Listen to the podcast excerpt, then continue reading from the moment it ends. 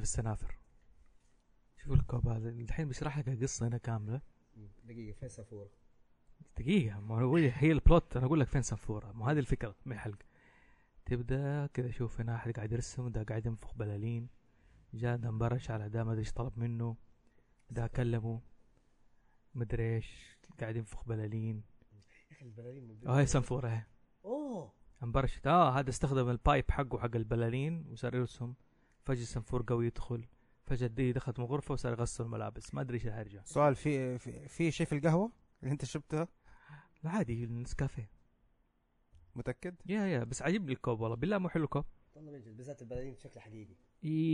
يا صوتك بعيد عن المايك. بلالين شكلها حقيقي. مو مهم يكون قريب من الماء لا بس آه، السنافر من العوالم الجيدة كبناء. قهوتك جيدة شكلها. لا. بالضبط. دقيقة دقيقة. الحين أفهمني. شوف السنافر عالمهم كيف المشروم ساكن جوا المشروم. وسبحان الله باللون ازرق مشروم وأزرق يعني.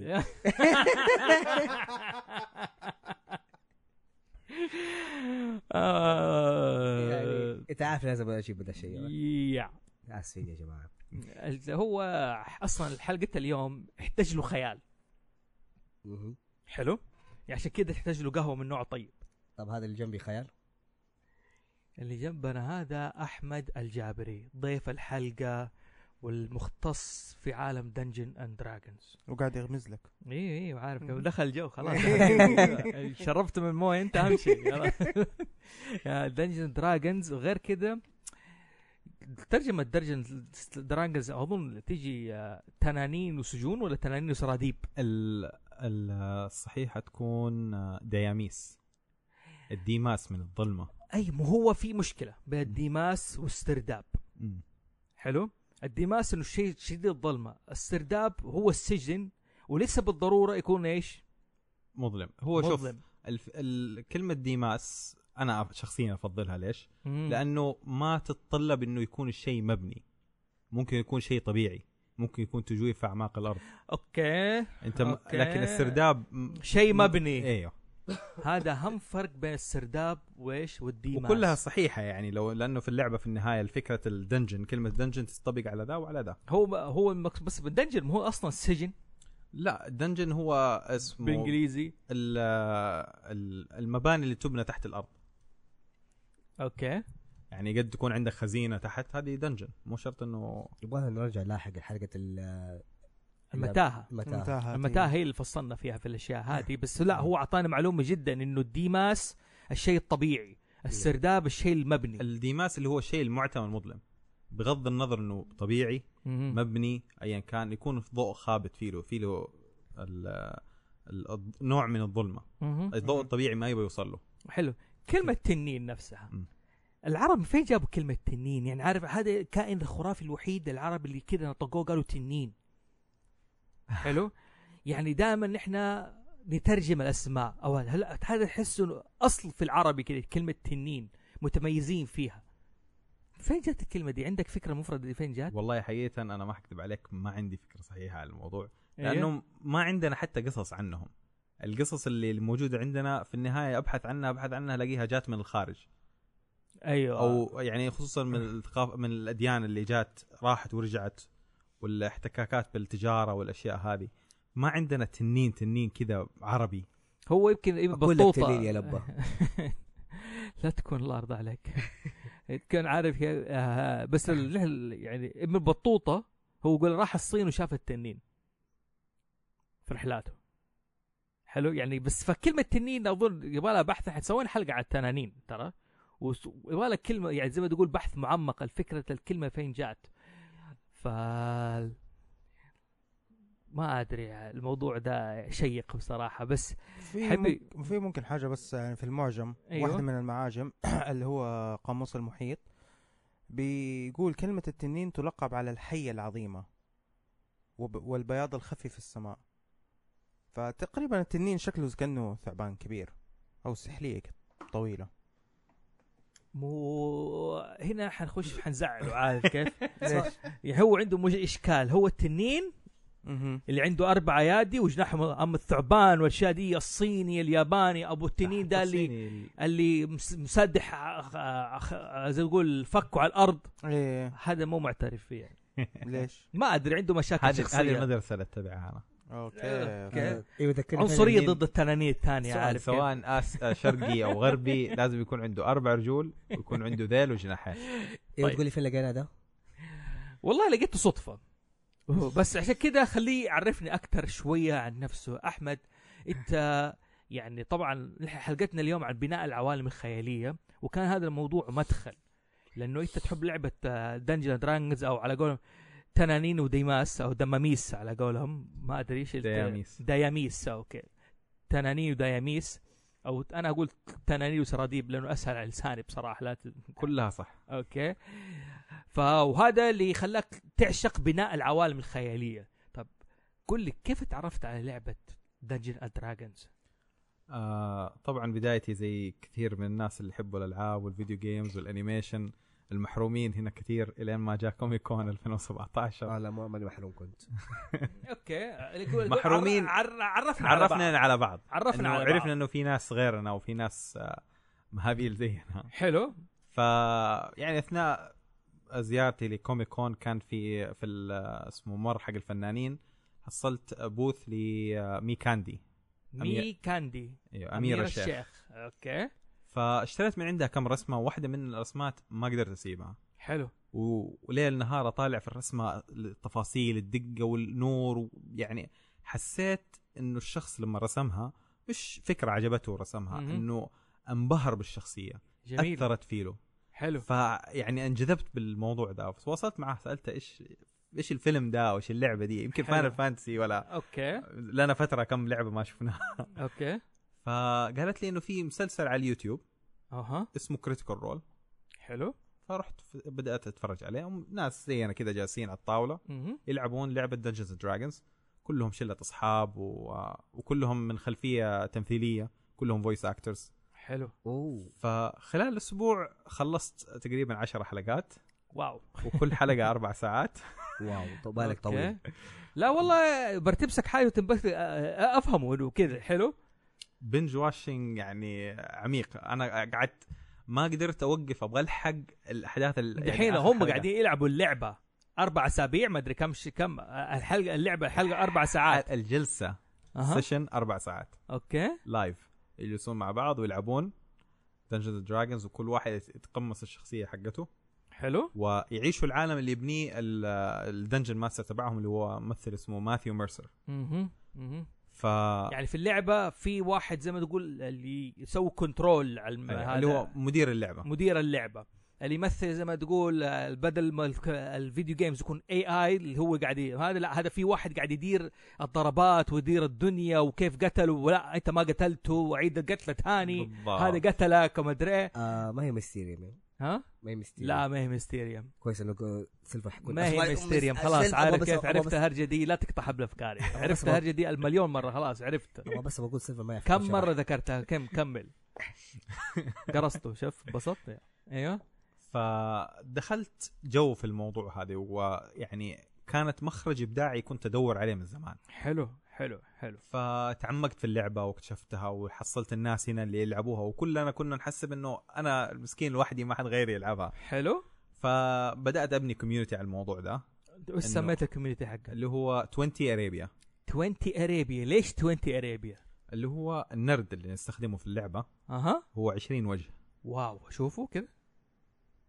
انت معاك فاشخ من فين؟ تعال انتبه. لا من من حعدها وأنا ماشي. أوكي شوف كذا حاجة غريبة يعني للناس اللي بتشوفها على اليوتيوب نرد تقريبا من 20 وجه. أوكي. أوكي وحسب ما يستقر يعني في النهاية هو حيستقر حيستقر القاعدة حقته. إيه شو؟ يطيح على رقم. تسعة أنا جبت 17 17 نفترض دحين هو قتلني يعني ولا يخصم النقاط يعني مثلا؟ هذه ميكانيكيه اللعبة هذه يبغى لها جلسة ثانية. والله؟ إيه. جميل. لكن آه، مثلا ك- إذا كان تحدي بين شخصيتين آه. آه، ترموا النرد وكل شخصية حتكون مميزة. مثلا ال- المقاتل حيكون جسديا أقوى من الساحر. أيوه. لو سويتوا مصارعة يدات مصارعة اسمه ارم رسلينج أيوه. شيء طبيعي المقاتل اللي حيكون عنده فرصة أفضل. فمثلا أنت ك... أنت مقاتل هو ساحر. حلو. أنت بحكم إنك مقاتل عندك قوة جسدية زائد أربعة. فترمي النرد زود عليه أربعة. هو بحكم إنه ساحر ما هو متعود على الشغل الجسدي ناقص واحد. أنت أوكي. لكن أنت جبت خمسة هو جاب عشرين. أتشبرت. آه أيوه. إحنا ناخذ ناخذ ال... ال... ال... الأرقام هذه ونعطيها معنا. يا والله. معناها إنه أنت مع الحماس حقك عورت نفسك بالغلط شديت عضل. وهو أوكي. استغل الموضوع وهزمك. طب بسألك سؤال. يعني أنت ك dungeon master القانون لك بالكامل؟ بالكامل. وأي قانون ما يعجبني ما في مرجع تتفقوا عليه شيء معين؟ في مرجع اللي هو ال- الكتب الرئيسية حق اللعبة. ال core rule books عندك ال player handbook في له قوانين اللعبة. إيش كيف تبني الشخصية؟ إيش قدراتها؟ وإيش معنى كل قدرة واستخداماتها؟ أوه. هذا ال- الكتاب وهذا الشيء هذا كله مبني على ال- زي ما تقول على فكرة عوالم خيالية. انتقلت من عوالم روايات خيالية لإيش؟ للعبة. الناس. اقتبسوا وزي كذا. يعني هذا أحد تأثير الروايات على العالم على الثقافات الشعبية. كيف تخ... استخرجوا منها لعبة مبنية على الرواية. بالضبط. حلو كان حلو. في السبعينات كان انتشرت فكرة التولكنيه ولسه بدأت يعني الطبقة المثقفة تطلع وتقرأ الأشياء هذه. كان أيامها ألعاب الطاولة ال tabletop games ألعاب حرب. كل واحد معاه جيش مش مهم. واحد اثنين معك جيش فكان صراع الجيوش ال- اللي اخترعوا اللعبة ديف أندرسون وجاري جايجاكس قالوا خلينا بدل ما ناخذ الجيش ناخذ فرقة مجموعة أشخاص ونعطيهم مغامرات نبغى نعيش حياة فردية حق الشخص هذا بدل ما ننظر. بدل ما ننظر الجيش بالكامل أبغى أعرف هذول الخمسة إيش قاعد يسوون أوكي فمن هنا بدأت فكرة إيش إنه أنا آخذ شخصية وهذا ياخذ شخصية ونعيش المغامرات الصعبه بلاش الحرب الجيوش هذه خلينا نروح ندور على الثروة ندور على الشهرة إيش يبغوا الأفراد هذول فكان استيحاء كبير من أحداث ال- الروايات تبع تولكن إنه ال- الأب الروحي. لعالم عالم الخوي... العوالم الخيالية بصفة بالضبط. عامة. حلو حلو. توكي. حتى واحد من ال- ال races في اسمه Dungeons Dragons اللي هو ال halfling. المفروض كان في البداية هوبت هو هابت أيوه. لكن ما قدروا ياخذوا ما قدروا إيه؟ الاسم ما قدروا ياخذوه okay أيوه دحين من السبعينات ما قدروا ياخذوه ولا الآن؟ حطوه في السبعينات وبعدين أيوة. راحوا آل تولكن قالوا له تعال. متى؟ في الثمانينات حركة؟ هذا في الثمانينات لما بدأت تنتشر اللعبة عن جد. أيوه أيوه كان إلا كتيب ويوزعوا آه، يبيعوا كذا من سيارته يعني لسه اللعبة في بدايتها وانتشرت على طول. حلو حلو. فهذه العالم واللعبة هذه طبعا هاوس زوفي عادي بي إن شاء الله بيعمل مفاجأة بخصوص Dungeon Dragons okay ما حنحرقها خليها كذا. لكن أتوقع أتوقع إنه أيوه بعد الحلقة دي حتكون في مفاجأة بإذن الله تعالى. آه هذا خلاك جاك فضول إنك أنت تبني العالم الخاص ل Dungeon Dragons أنت تسوي العالم كذا أو عرفت كيف العوالم تبنى كيف ال الب... زي ما تقول كائنات تتعايش مع بعضها كيف تبني العالم الاقتصادي تبعها وهذا. هذا أعطاك الفضول في الموضوع ده. بالضبط. جميل جدا. أنت اعتمدت على نفسك يقول بحث شخصي دراسات شخصية مثلا؟ كله رحت اشتريت الكتب وأقعد أحمل وأتواصل مع الناس خصوصا يعني تويتر يفتح لك باب تتواصل مع الشخص اللي قاعد يكتب الكتاب حاليا الآن. والله شوف أنا شفت ناس عندك interesting أي. متى مرة سويت الكتاب حق Dungeon Dragons واحد جاء دخل لك قال لك أصلا الرجال ده saint وقت ما جبت ال- Saint George Saint George قال لك هذا إنسان كان فاضي ما أدري كان مبسوط وصور لك العالم حقه والدنيا. فصح جميل جدا. okay طيب يا سيدي. يعني أظن هذه كانت مقدمة جميلة لفكرة Dungeon Dragons وكيف اللعبة ممكن تتلعب. لكن إحنا زي ما قلنا حخليها مفاجآت قادمة. وحلقة اليوم إحنا تركيزنا حتكون على بناء العوالم الخيالية. حلو. طيب. آه بالنسبة لبناء العوالم الخيالية واحد كيف يبدأ يبني العالم الخيالي الخاص فيه؟ أنا إنسان أبغى ألف رواية. حلو؟ أبغى أسوي لي عالم الخاص. كيف أبدأ؟ أي إيش أول قرار؟ شوف أنا ما أبغى نخش على فكرة إنه آه المنطلق حقي مثلا. يعني توكينج عشان عالم إنسان عاش مغامرات حرب وهذا فكان هو okay آه، المنطلق تبعه. تقول شيء؟ لا لا بس في تعرف يعني مسكين مريض. يا سلامتك حبيبي. okay. ما نبغى نخش المنطلق بالطريقة هذه إيه. لكن زي ما تقول نبغى نخش okay okay. قبل نخش بناء العوالم الخيالية أبغى أعرف توكينج. كيف كان توجهه مرة بنى العالم هذا؟ والله شوف أنا مش خبير كثير في تولكن ما هي مشكلة. معجب بأفلامه ال- للكتب حقته. بس آه، ال... أنت دحين لما تبغى تبدأ عالم حلو. تبدأ بفكرة حاول إنك تشوف حاجة أنت متحمس لها. وتبدأ تبني الموضوع حواليها.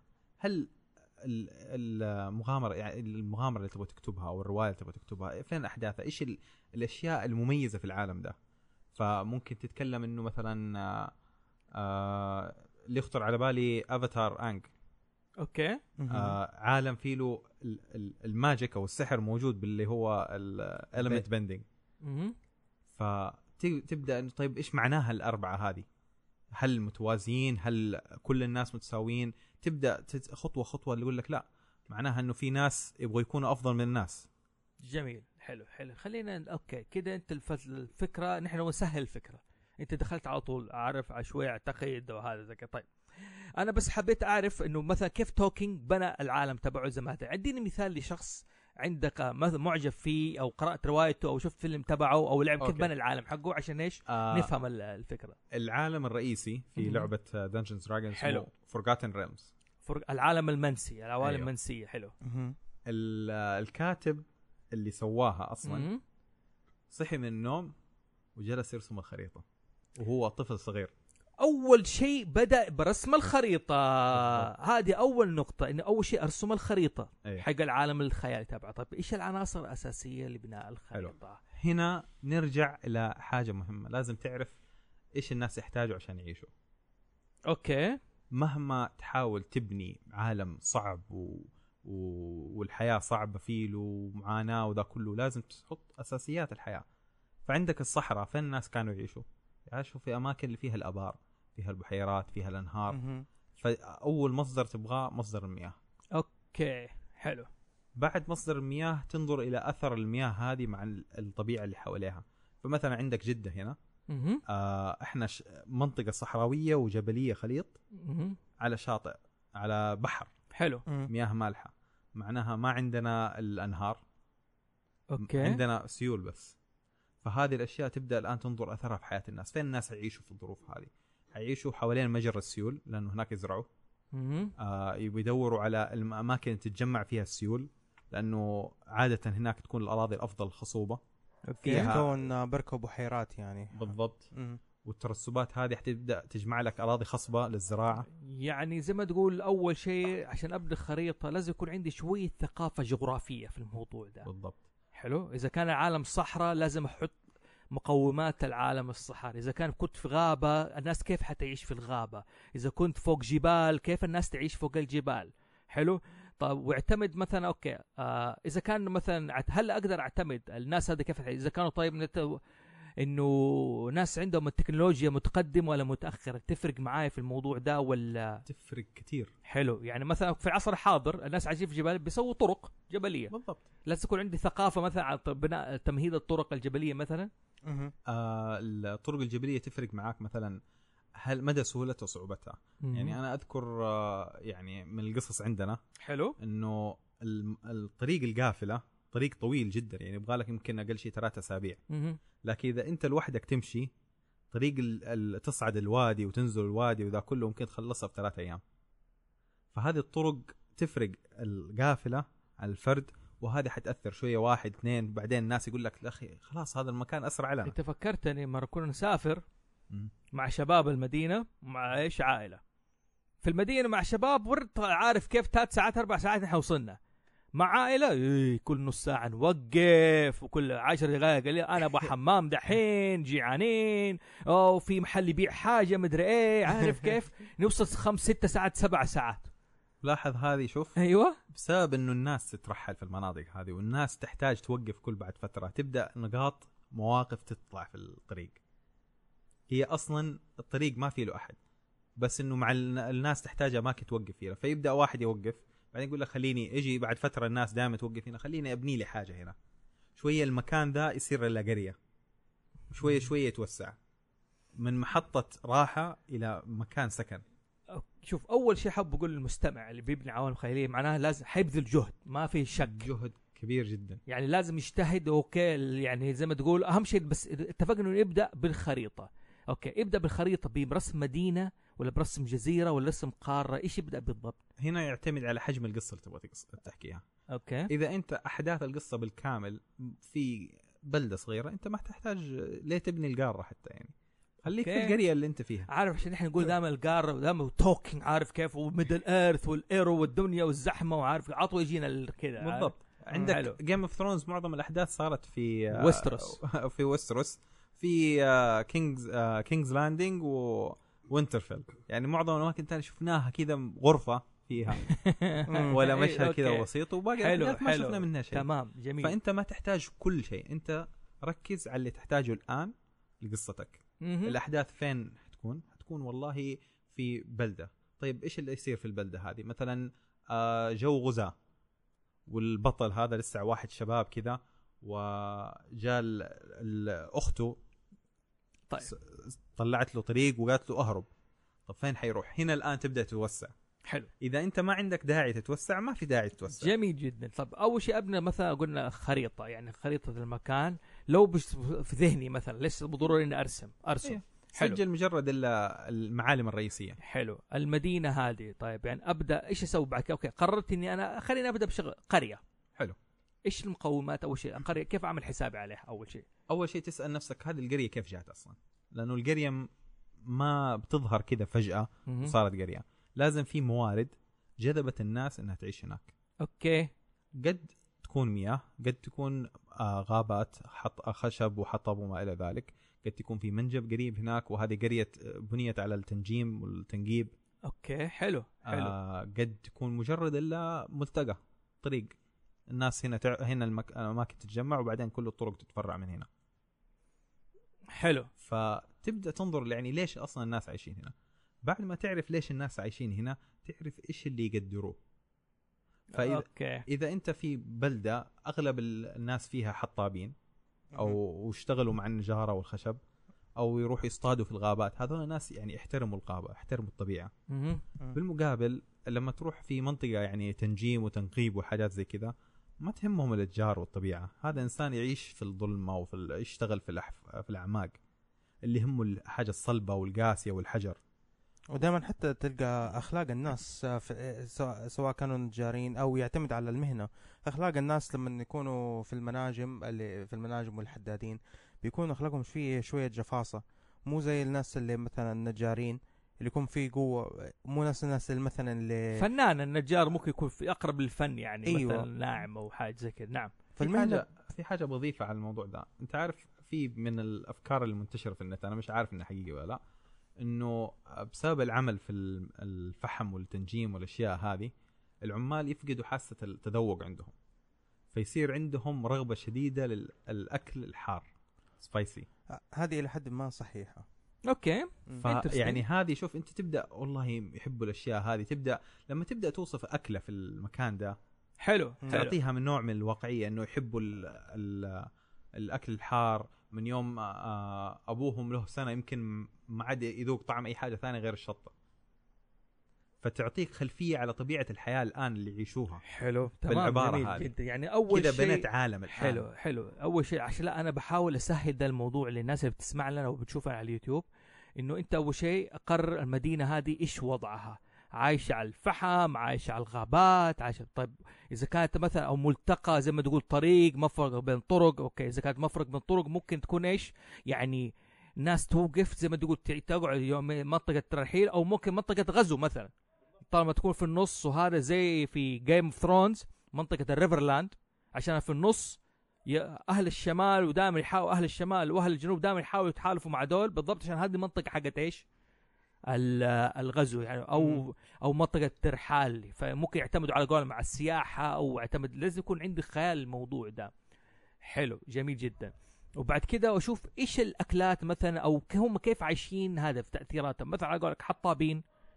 حلو. لازم أشوف آه، النجارة دي إيش بتسوي فيهم؟ إيش بتعمل؟ إيش كيف تعكس على حياتهم؟ بكل بساطة أفتح اليوتيوب أتفرج على حياة الحطابين. هذا مصدر إلهامي تديك يعني أفكار كثيرة مجرد حاجة بسيطة زي كذا. مم. ممكن واحد يروح عند حطاب ويعيش معه. يروح انت الله يعينك بس على مو التعب كذا. ال- هذه يا أخي أكيد. أقول لك حاجة. ليش أنا أقول واحد طيب؟ لأنه أعرف مثلا آه، ستيفن كينج مرة. سووا العالم الخيالي تبعه. بدا الج- عالم الخيال حقه على عارف كيف؟ على عبارة واحدة. عارف كيف؟ راح لل cabin حقه كوخ عنده كان وقدامه صحراء وفراغ كذا. حلو؟ فقال عبارة واحدة وبدأت منها منطلق القصة اللي هي العبارة دي اللي قالها إيش هي؟ الحين بس أقريها للناس.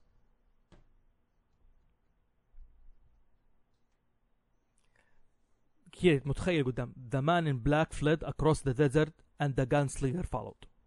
هذه بدأت The Gunslinger عارف كيف؟ هذا ال- عالم الخيال حق Dark Tower اللي ربط مم. زي كذا. من جملة واحدة كان راحوا قدام ال cabin تبعه وهذا وحتى مثلا فيلم The Shining أو رواية The Shining بناء على فندق راح قعد فيه كم يوم وبنى القصة تبعه. فحلو يعني واحد ممكن يروح على اليوتيوب ممكن يختار أيوة. التجربة اللي يبغاها. آه، أنت زي ما قلت أهم نقطة البداية تجي منك أنت. حلو. يعني أنا دحين الأوصاف دي كلها أنا أتكلم عن شخص ما عنده فكرة أصلا. بس قاعدين نحاول نختلق نختلق أفكار. حلو. بس عادة الناس الشغوفة تبدأ تكون في راسه فكره خلاص. زي ما قلت العبارة هذه صكت في راسه وبدأ يشتغل عليها. بالضبط العباره الموضوعيه أو المنطلق بالضبط. تبعه. فيعني تبدأ الآن اسئله معناها معاه مسدس إيش وضع معناها العالم ده في له تكنولوجيا المسدس. هل التكنولوجيا حق العالم أعلى من كذا ولا وقفوا هنا ولا إيش؟ فين رايح؟ ليش هرب؟ ليش؟ حلو حلو. هذا هو طبعا على مستوى كذا عارف نرجع أيوة. للأبسط. حلو. قلنا النجاري. طب حلو. نفترض إحنا آه أنا عجبني حكاية السبايسي فود إنه ناس عايشين على منجب الفحم. حلو. حلو انه بنبدا حبة حبة. طيب. آه تقول طبايعهم تتغير. مم. أخلاقهم زي كذا. طيب جدا. مين يتعامل مع المناجم حق الفحم هذول حلو. السؤال الاهم مين يملكها أصلا؟ أوكي. حلو مم. حلو حلو. الموارد دائما يملكها يا ككيان سياسي أو إقطاعيين. إيش؟ الاقطاعيين. الاقطاعيين زي كانت ال- زي ما تقول أمير منطقة أو رئيس- رئيس منطقة أو حاجة زي كذا يكون مم. حاكم المنطقة كلها يقول لك خلاص أنت الفلان هذا المكان لك. فكل موارد المكان ذا تبع الشخص هذا. بناء على قريه أحط المهنة وبعد كذا الموارد حقته مين يملكها. بالضبط. يعني هل أنا مثلا أقرر إنه أبى أقول الم- الموارد دي شيوعية مثلا أو اشتراكية بين الناس؟ أنا حر في الموضوع ده بس حلو. تكون عندي فكرة مبنية عليها مثلا. أوكي. ما في نظام. شوف مهما كان تحاول تبغى تحاول تحصل إنه الشيء السلام السلام ما يحكي لك قصة. حلو حلو. أنت حلو. تحتاج صراع حلو حلو. تمام. جميل. ف ما مثلا ناخذ الاشتراكية. الاشتراكية ما هي كاملة ما حد يطبقها فعلا صح؟ في النهاية ناس تروح تدور مصلحتها زي السوسة كذا وتبغى تسيطر على الموضوع ترسل. تقارير إنه الدنيا بخير وكل حاجة بس إيش؟ في النهاية هو آه، مآذي الناس وياخذ الأرزاق وياخذ الفلوس ويقول لك والله صراحة للأسف المنطقة ما جبنا إلا ربع اللي اللي فعلا طلع. انت عارف فكرتني بإيش؟ إيش؟ بفيلم عادل إمام أنا اللي قتلت الحنش. يو أنا ما شفته. لا عادل إمام هذا يحكي قصة قرية صغيرة عايشة على البحر على السمك. مم. حلو؟ وفي واحد عنده زي المونوبولي محتكر إيش؟ القوارب دي وبيحاول يستغل الصيادين. إيه. حلو. داخل الصراع بين الإنسان المكافح اللي هذا حتى يخرج برا بلده ويرجع تاني. جميل. إيه. حلو حلو. تمام. يكون الموارد تبع ملك واحد أو لازم يكون في صراع. جميل. بالضبط. حلو. فيعني حتى لو كان مثلا نقول لك إنه أنت شفت شرنوبل لا والله ما شفت المسلسل. آه نحرق ولا ما نحرق؟ احرق. شوف آه، بناء على بس العوالم هي مشهد واحد بس. شوف بناء على العوالم الخيالية أنت طالما لازم دخلت إيه. دخلت في جماعة اسمحوا لي بسمع الحلقة دي مع احترامي لك أنت بتتكلم عن عوالم خياليه حنضرب أمثلة كثير وحتكون في حرق مرة كثير. حلو؟ فسامحونا واعذرونا الحلقة دي مرة جدا مهمة. تفضل يا أوكي بس هي مشهد كان في ال- الحلقات إنه كانوا محتاجين عمال. مجرد أرسلوا واحد من مندوب لنقابة ال- العمال حق المناجم قالوا لازم تعالوا تشتغلوا عندنا. طيب وال... طيب والحقوق ومش عارف إيه هذا كلام ما في. اللي فوق قالوا تعالوا مهما يعني سووا تعنطزوا وقالوا والله إحنا نروح بكيفنا في النهاية لما تجي القوة حيجيبوا الجيش يقولوا لهم تروحوا اشتغلوا. أوكي. كان في المشهد إنه لا أعطوهم نوع من الفخر. بس في الواقع لو جات ال- ال- الحكومة حق ذيك الفترة مم. وقالوا لهم لا نبغاكم تشتغلوا الشغل ده ما في. يا تشتغل يا نقتلك. لأنه هذا للوطن هذا للبلد. إحنا محتاجينك تسوي الخدمة هذه. نوع من الدكتاتورية يعني. إيه. فمهما تقول والله إنه النظام الاشتراكي مثلا إنه مشترك والحقوق للجميع في النهاية. ما هو للجميع هي للدولة والدولة إيه. تقول لك تأخذ ولا ما تأخذ. حلو لا أنا بس زي ما إيه. تقول قاعد أفرض مثال عشان عارف دائما تقول كلمة إقطاع. إيه. أوكي؟ دائما يفترض لما تقول إقطاع خلاص نرجع لل mid عارف كيف؟ للعصور الوسطى مثلا. أو ال medieval عارف كيف؟ أو نخش لعوالم يعني اللي تبني عليها. أنا نوعا ما عندي مشكلة مع حكايه الإقطاعية لأن أحس ممكن يعني سؤال هل ممكن أخلي الموضوع خيال علمي؟ ممكن أكيد. جميل. بس هذا هو. أنا أبغى أقول للناس إنه مو شرط يكون بناء العالم medieval لا ممكن يكون خيال علمي اذا عندك القدرة طيب. والشغف اللي تسوي زي كذا. أنا أنا بس أبغى أقول كلمتين دفاعا عن الإقطاعية. أوكي طيب. آه دائما في ناس في القيادة وأصحاب القيادة عندهم موارد وعشان يكسبوا داعمين لهم مهما كان في النظام المستقبلي وذا كله في النهاية النظام ال- البشري بالطريقة هذه. إنه الشخص القائد يبغى ناس يتبعوه وأفضل طريقة عشان تكسب تابعين ولهم ولاء عالي لك مم. بانك تعطيهم أشياء إذا ما انضموا لك يخسروها. من ضمن هذه الأشياء موارد قطاعية. أنا أنت خذ المنطقة هذه لك. أنت تحكمها على كيفك بس إذا احتجتك تعال ساعدني. أعطيني مظبوط، صوتك مظبوط. في المح في ال- اسمه في الانتخابات. إيه. أعطيني مش عارف إيش. هذه هي كلها في النهاية ال- قد تكون مسميات مختلفة بس الطبيعة البشرية تلعب دور كبير. حلو لا هو مو فكرة عشان الناس دائما يروح توكينج مثلا إيه. إنه عالم عايش على السيوف وهذا. أنا بقول ممكن واحد يسوي العالم بالطريقة اللي يبغاه إذا عنده الجهد أو حاول مثلا يمشي على القواعد الأساسية. بس هذا اللي بحاول أوضحه زي كذا. زي. زي واحد يبغى يبني في عالم زي Star Wars مثلا. زي ستار وورز بيسوي جيم على قولك زي كذا. أوكي حلو. حلو كمل. آه. مين يملك الموارد وبعد كده مين حيتعامل مع الموارد هذه مثلا؟ بالضبط. فع- فيعني في المثال حقنا قلنا مناجم ومناجم. فمعناها إنه في شخص يحكم المنطقة واي أرباح في المكان ذا كله تروح للشخص هذا قبل ما تروح للناس اللي فوقه. نيجي نسأل كيف الشخص هذا؟ هل انسان كويس ولا مع نفسه ولا شايف نفسه أفضل من غيره؟ كيف أسرته؟ وكيف تعامله مع الناس؟ هل هو عايش في القرية هنا ولا عايش بعيد بس يرسلوا له الفلوس؟ هذه كلها تبدأ تفتح لك أبواب صراعات. إذا كان عايش وسط الناس وهو طبعه مش كويس معناها إنه في أحقاد. ممكن عملية اغتيال تصير. أوكي. ممكن يكون صدفة البطل حقك هناك وسطهم وبالصدفة كذا أنقذ ال- الاقطاعي ذا ولا ال- الحاكم حق المنطقة ذا وصار بطل بالنسبة له لذاك الشخص لكنه صار خصم لأهل المنطقة. يعني أنت دحين دقيقة بعد ما بنيت العالم بدأت تحكي القصة. مم. حلو بدأت أرمي القصة حقت العالم هذه. أوكي. ف- خريطة. هذا مرة ثانية إحنا ماشيين باتجاه إنه ما عندنا فكرة نبدأ بيها. حلو أيوه مظبوط مظبوط مهم. أنا بس بحاول أبدأ بالناس زي ما تقول كذا كيف تبدأ الشغلة يعني. أيوه حلو بنا أول شيء قلت الخريطة. بعد كذا قلت هم دول الناس عايشين على إيش؟ بعد كذا مين يملك الموارد؟ بعد كذا أسوي أبدأ ممكن أبدأ أسوي قصة مع الموارد هذه أبدأ أسوي قصة في المكان هذا حلو.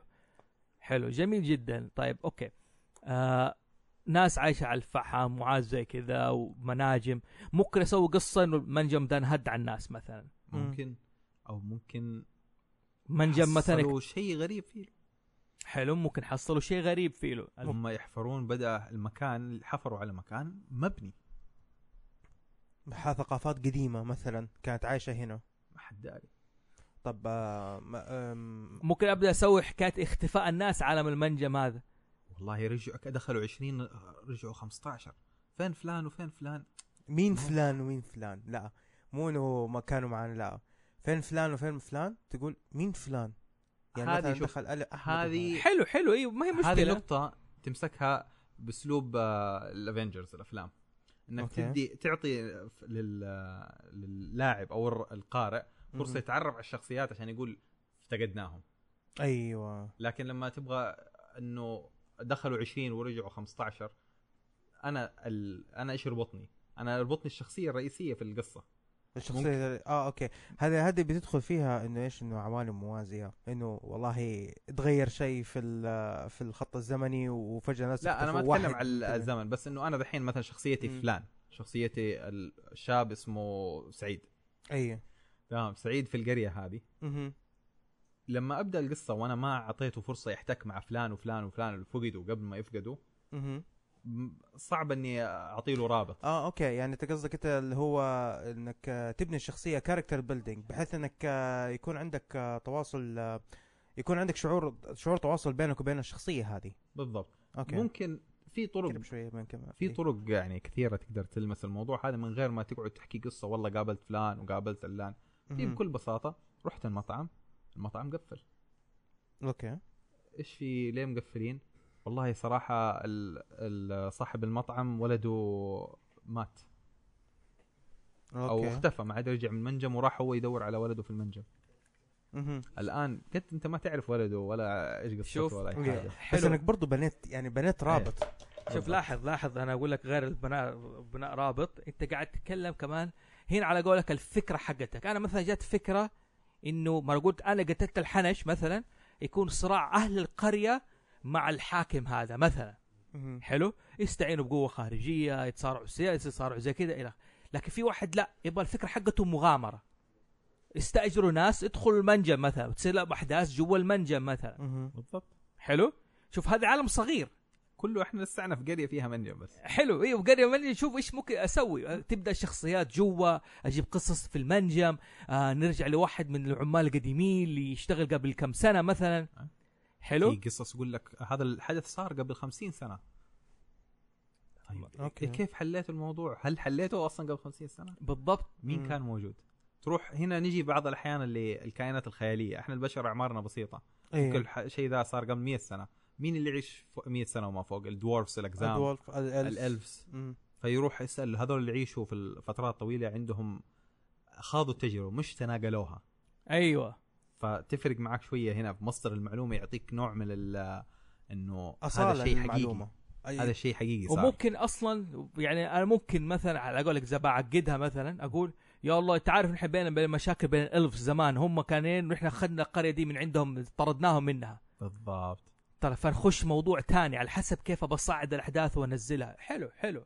هذا شوف كله من المنجم. صغير شوف كيف. العالم بدأ يكبر. وهذه دائما شوف الصراع هو يعني سر القصة. ما في قصة تبدأ كذا إنه الدنيا بخير. قد تبدأ بخير لكنها ما هي موجودة بخير إلا إنه في ناس شغالين بجهد كبير يحاولوا يخلوا السلام يستقر وعلى شعره. متى ما واحد فيهم من الأطراف هذه فشل السلام اختل ودخلنا الصراع. صحيح كل لعبة RPG كده بس انت أنت داخل على الصراع على طول. Final Fantasy Chrono Trigger Chrono Cross آه Final Fantasy آه، إيش اسمه؟ آه، تسعة كان أيوه. يبدأوا في المسرح ويطلعوا على ال- السفينة جو بالضبط. والدنيا بخير وكل حاجة وفين وخطفوا الأميرة. إيه بالضبط. يعني هم إن أنت رأس المشكلة هذه. فهذه إنه أنت رأس المشكلة. العادة يكون معظم يعني معظم القصص العاب ال RPG المنتبه إنه أنت لما تلعب بالبطل إنه في مشكلة خارجية. حلاوة Final Fantasy 9 أيوه إنه أنت أنت رأس المشكلة في البداية. okay. أنت مع الحرامية يعني. حلو حلو. أنا الحين دخلت في عالم تاني يعني رحت ل- هذا. طب سؤال. آه okay. دحين نحن ماشيين تأليف. إنه المنجم ده صارت فيه مشكلة. حلو؟ وإنه نرجع لناس خاضوا التجربة هذه. أنت افترضت عشان اللي عندك خيال قلنا إنه مثلا زي ال elves. حلو؟ طيب. الآن هل لازم أبدأ أفرق الإلف وأوديهم أعمار؟ ليش افترضت إن مثلا الالف اعمارهم طويلة؟ طب دول الناس هب ما أقول؟ كيف يتكاثروا؟ كيف عايشين؟ أبدأ أخش زي كذا؟ مو شرط تجاوب على كل شيء مجرد إنك تعطي أوكي. هذا هذا هو المعروف. حلو حلو. فمو شرط تدخل في التفسيرات لأنه أنت ما تتكلم على عالم واقعي. مهم. لازم تعطي له تعليلات علمية بالأشياء العلمية اللي عندنا. مجرد إنه هذا طبيعة التكاثر حقهم. هم اسمه يعمروا كذا وهم يعيشوا كذا.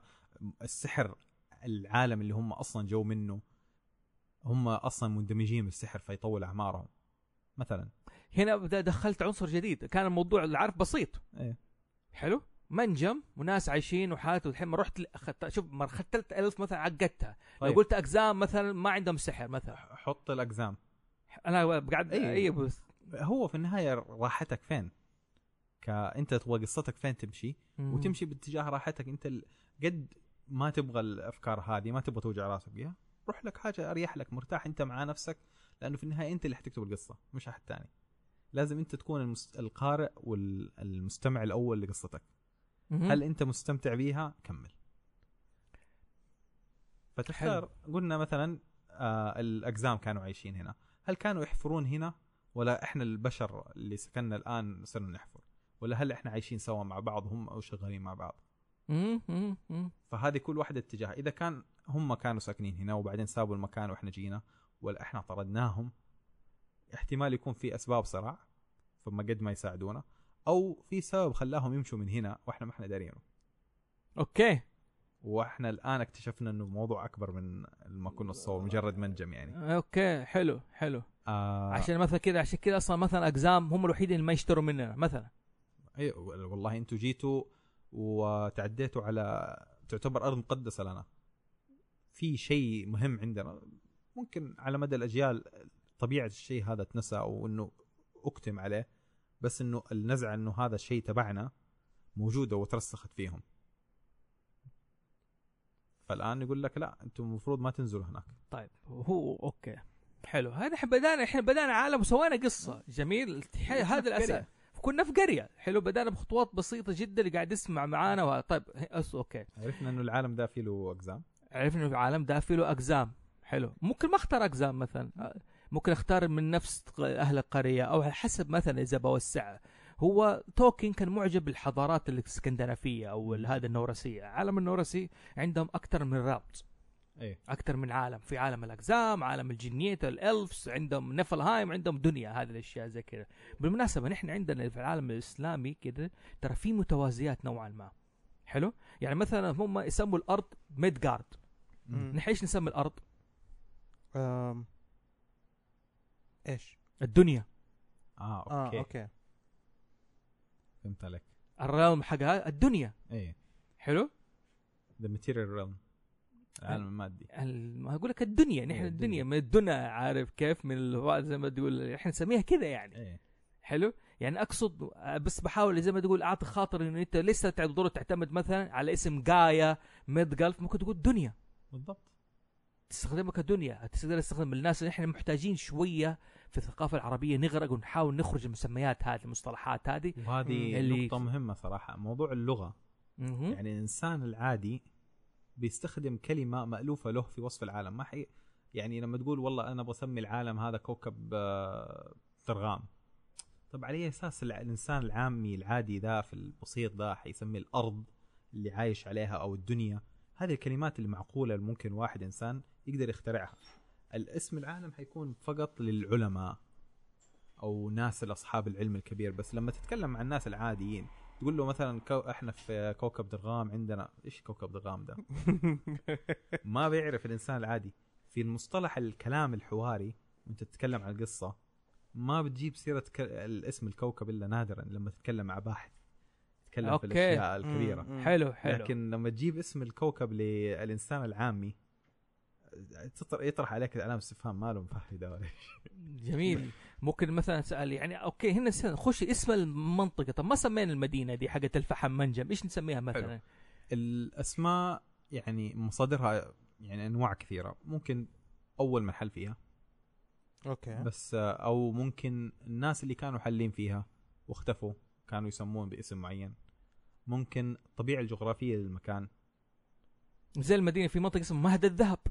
مهد الذهب. أي okay.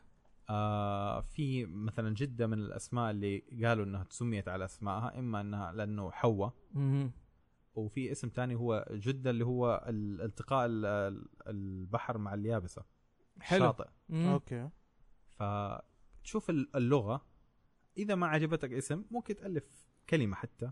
كولاديا. أنا أسميها. واعطيها معنى للمنطقه معنى مهم لل للأهل المنطقة. أنا أسميها كولاديا. ليش؟ كول. يعني فحم أوكي والعادة معظم الكلمات آه، يعني معظم التسميات اللي أنا اللي أنا بسمعها بالذات في العوالم الخيالية دائما يكون فيها يعني الس- السلبل الأخير من آه، زي آديا- جرانديا آديا. آه، زي أيوة. كده. اسم. الفاعل حقه جرانديا فاديا زي كذا فأقول. كولاديا ليه ما تكون مثلا عارف كيف آه الماين بالمنجم كيف مثلا يصير كل ماين اسم المدينة كل ماين هذه نقطة حلوة. مثلا يكون أصلا هي منجم قديم. مهم. وبدأوا الناس يعيشوا لأنه في منجم هنا. حلو. مهم. فيكون الاسم كول ماين أيوه مع الأجيال مع الوقت الاسم ينكمش. مظبوط ويتغير يصير يصير كل ماين. خفيف إيه. كل ماين كالماين أيوه. إيش الاسم ذاك اللي قاله عزيز ذاك اليوم؟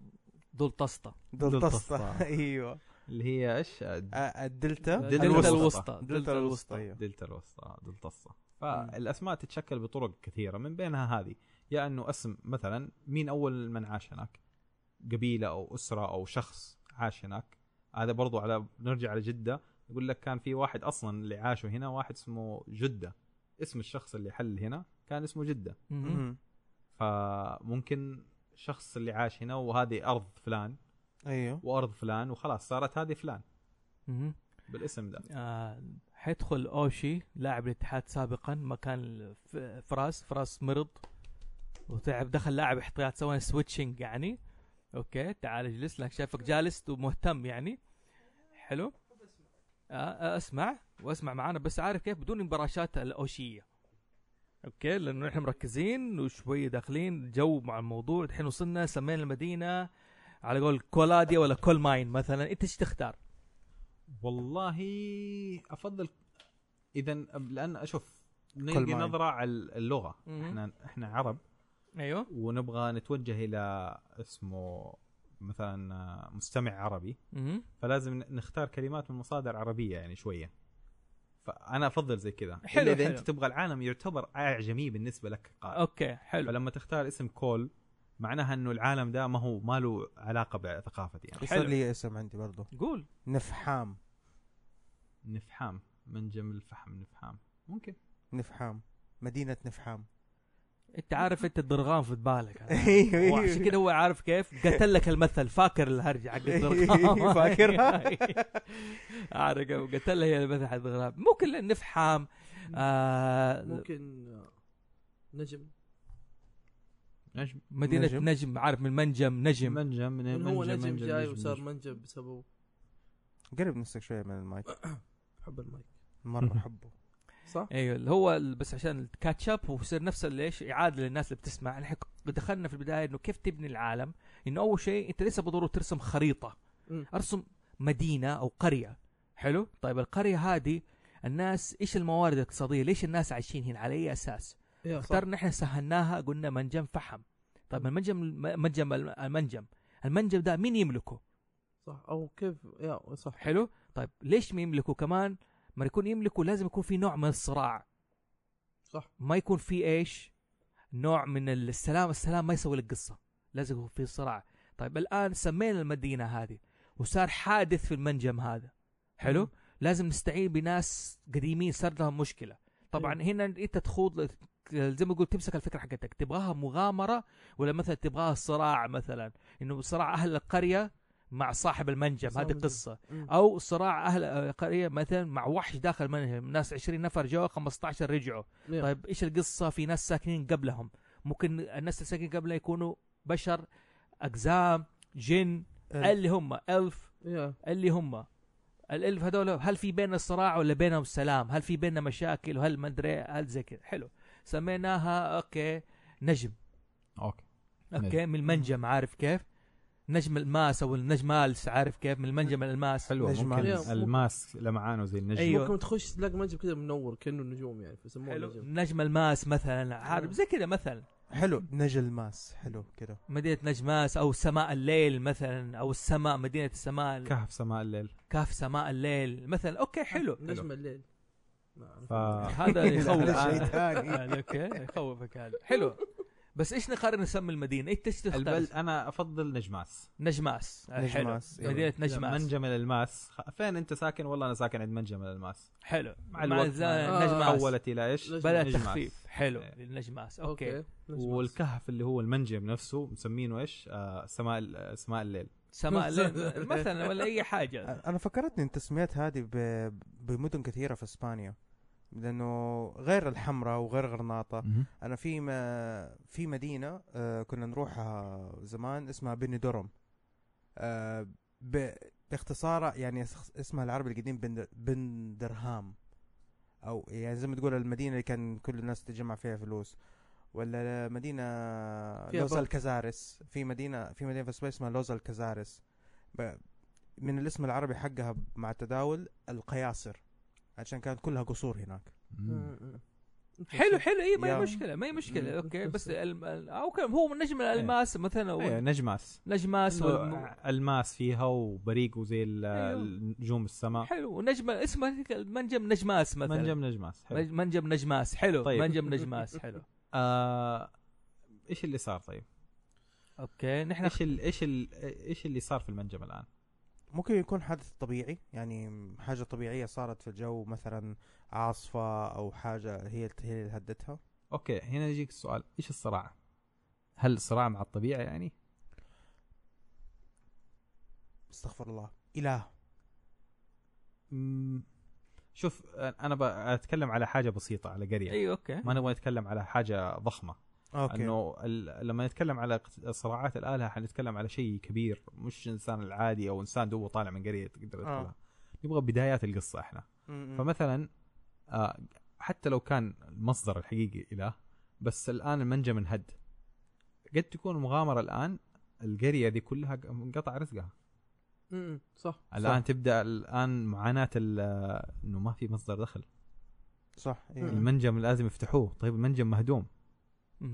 هل في مورد ثاني ولا لا؟ هنا هنا الآن تبدأ الأحداث. الناس في البداية خلاص حنحلها والدنيا بخير العمدة يقول لهم لا تخافوا حنرتب الأمور وكل حاجة نحفر و... مثلا. أيوه نبدأ نحفر مرة ثانية. تبدأ يبدأوا يحفروا يحفروا يحفروا. طبعا هم قدهم البدايات حق المنجم قدوا ناشف.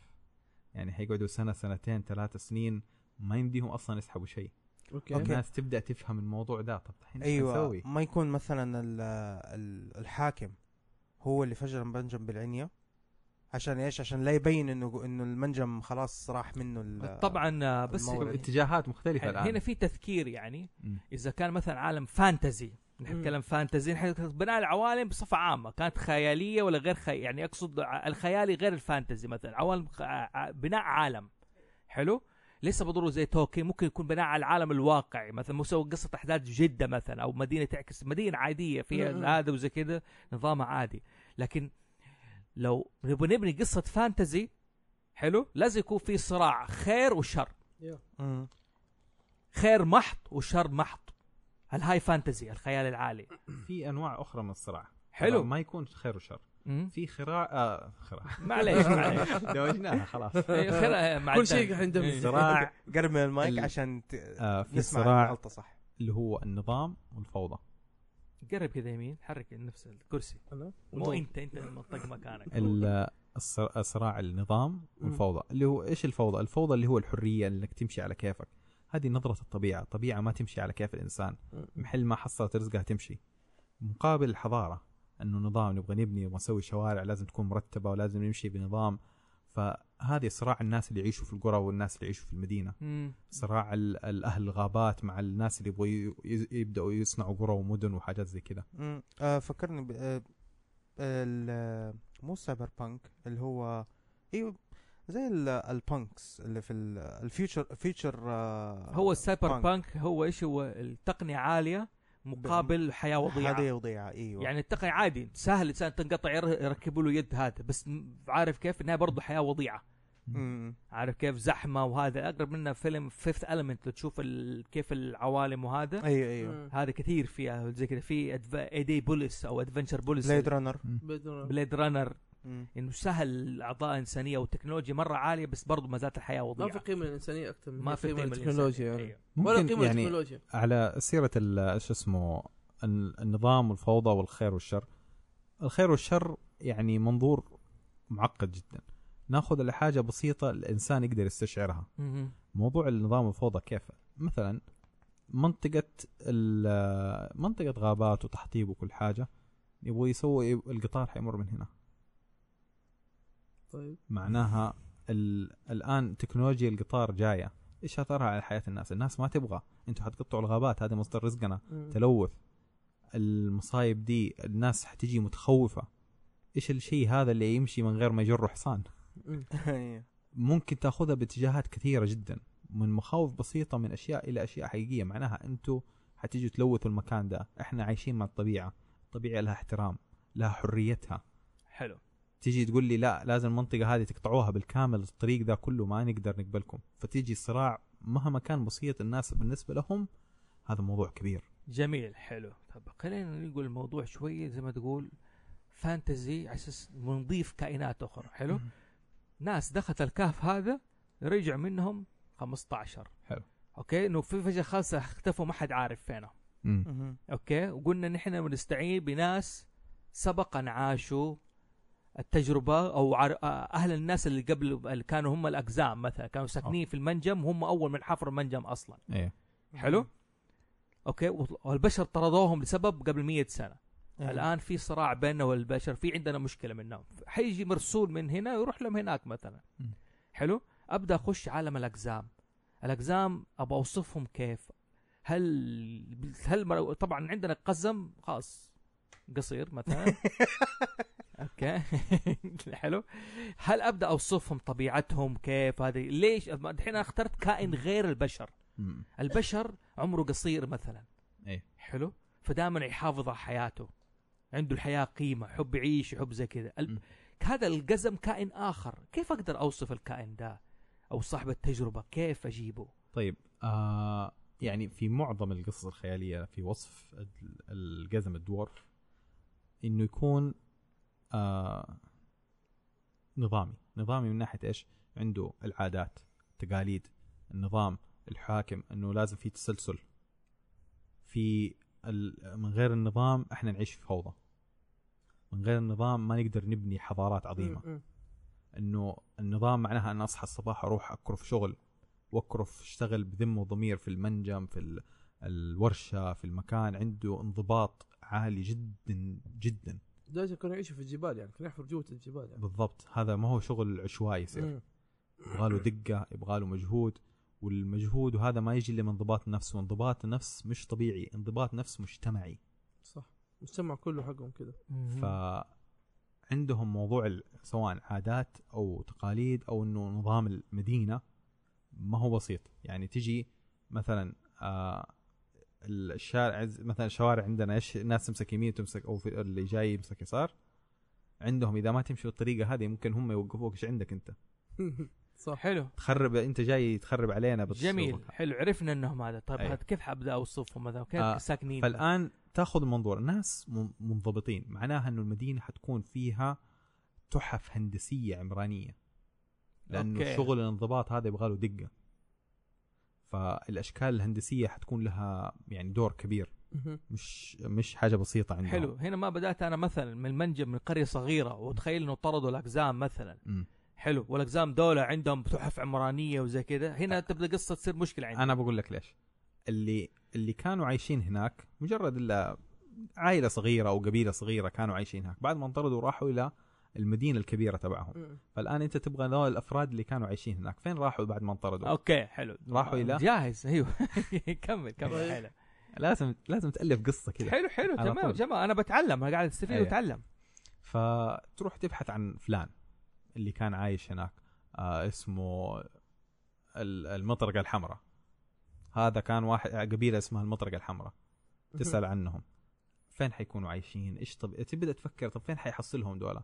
هل ذولا راحوا هناك وعاشوا حياة فقر وتعب وبهذله في آخر ناس في الحياة الاجتماعية ولا قدروا يكونوا نفسهم يطلعوا فوق؟ الحين ضيعتهم دحين شوف لسه عندنا مشكلة اللي عارف كيف في ناس منجم بدهم راح مغامرة يسألوا هذا. حلو حلو. أنت تبغى تحكي تبغى لا ليش هذه الأسئلة؟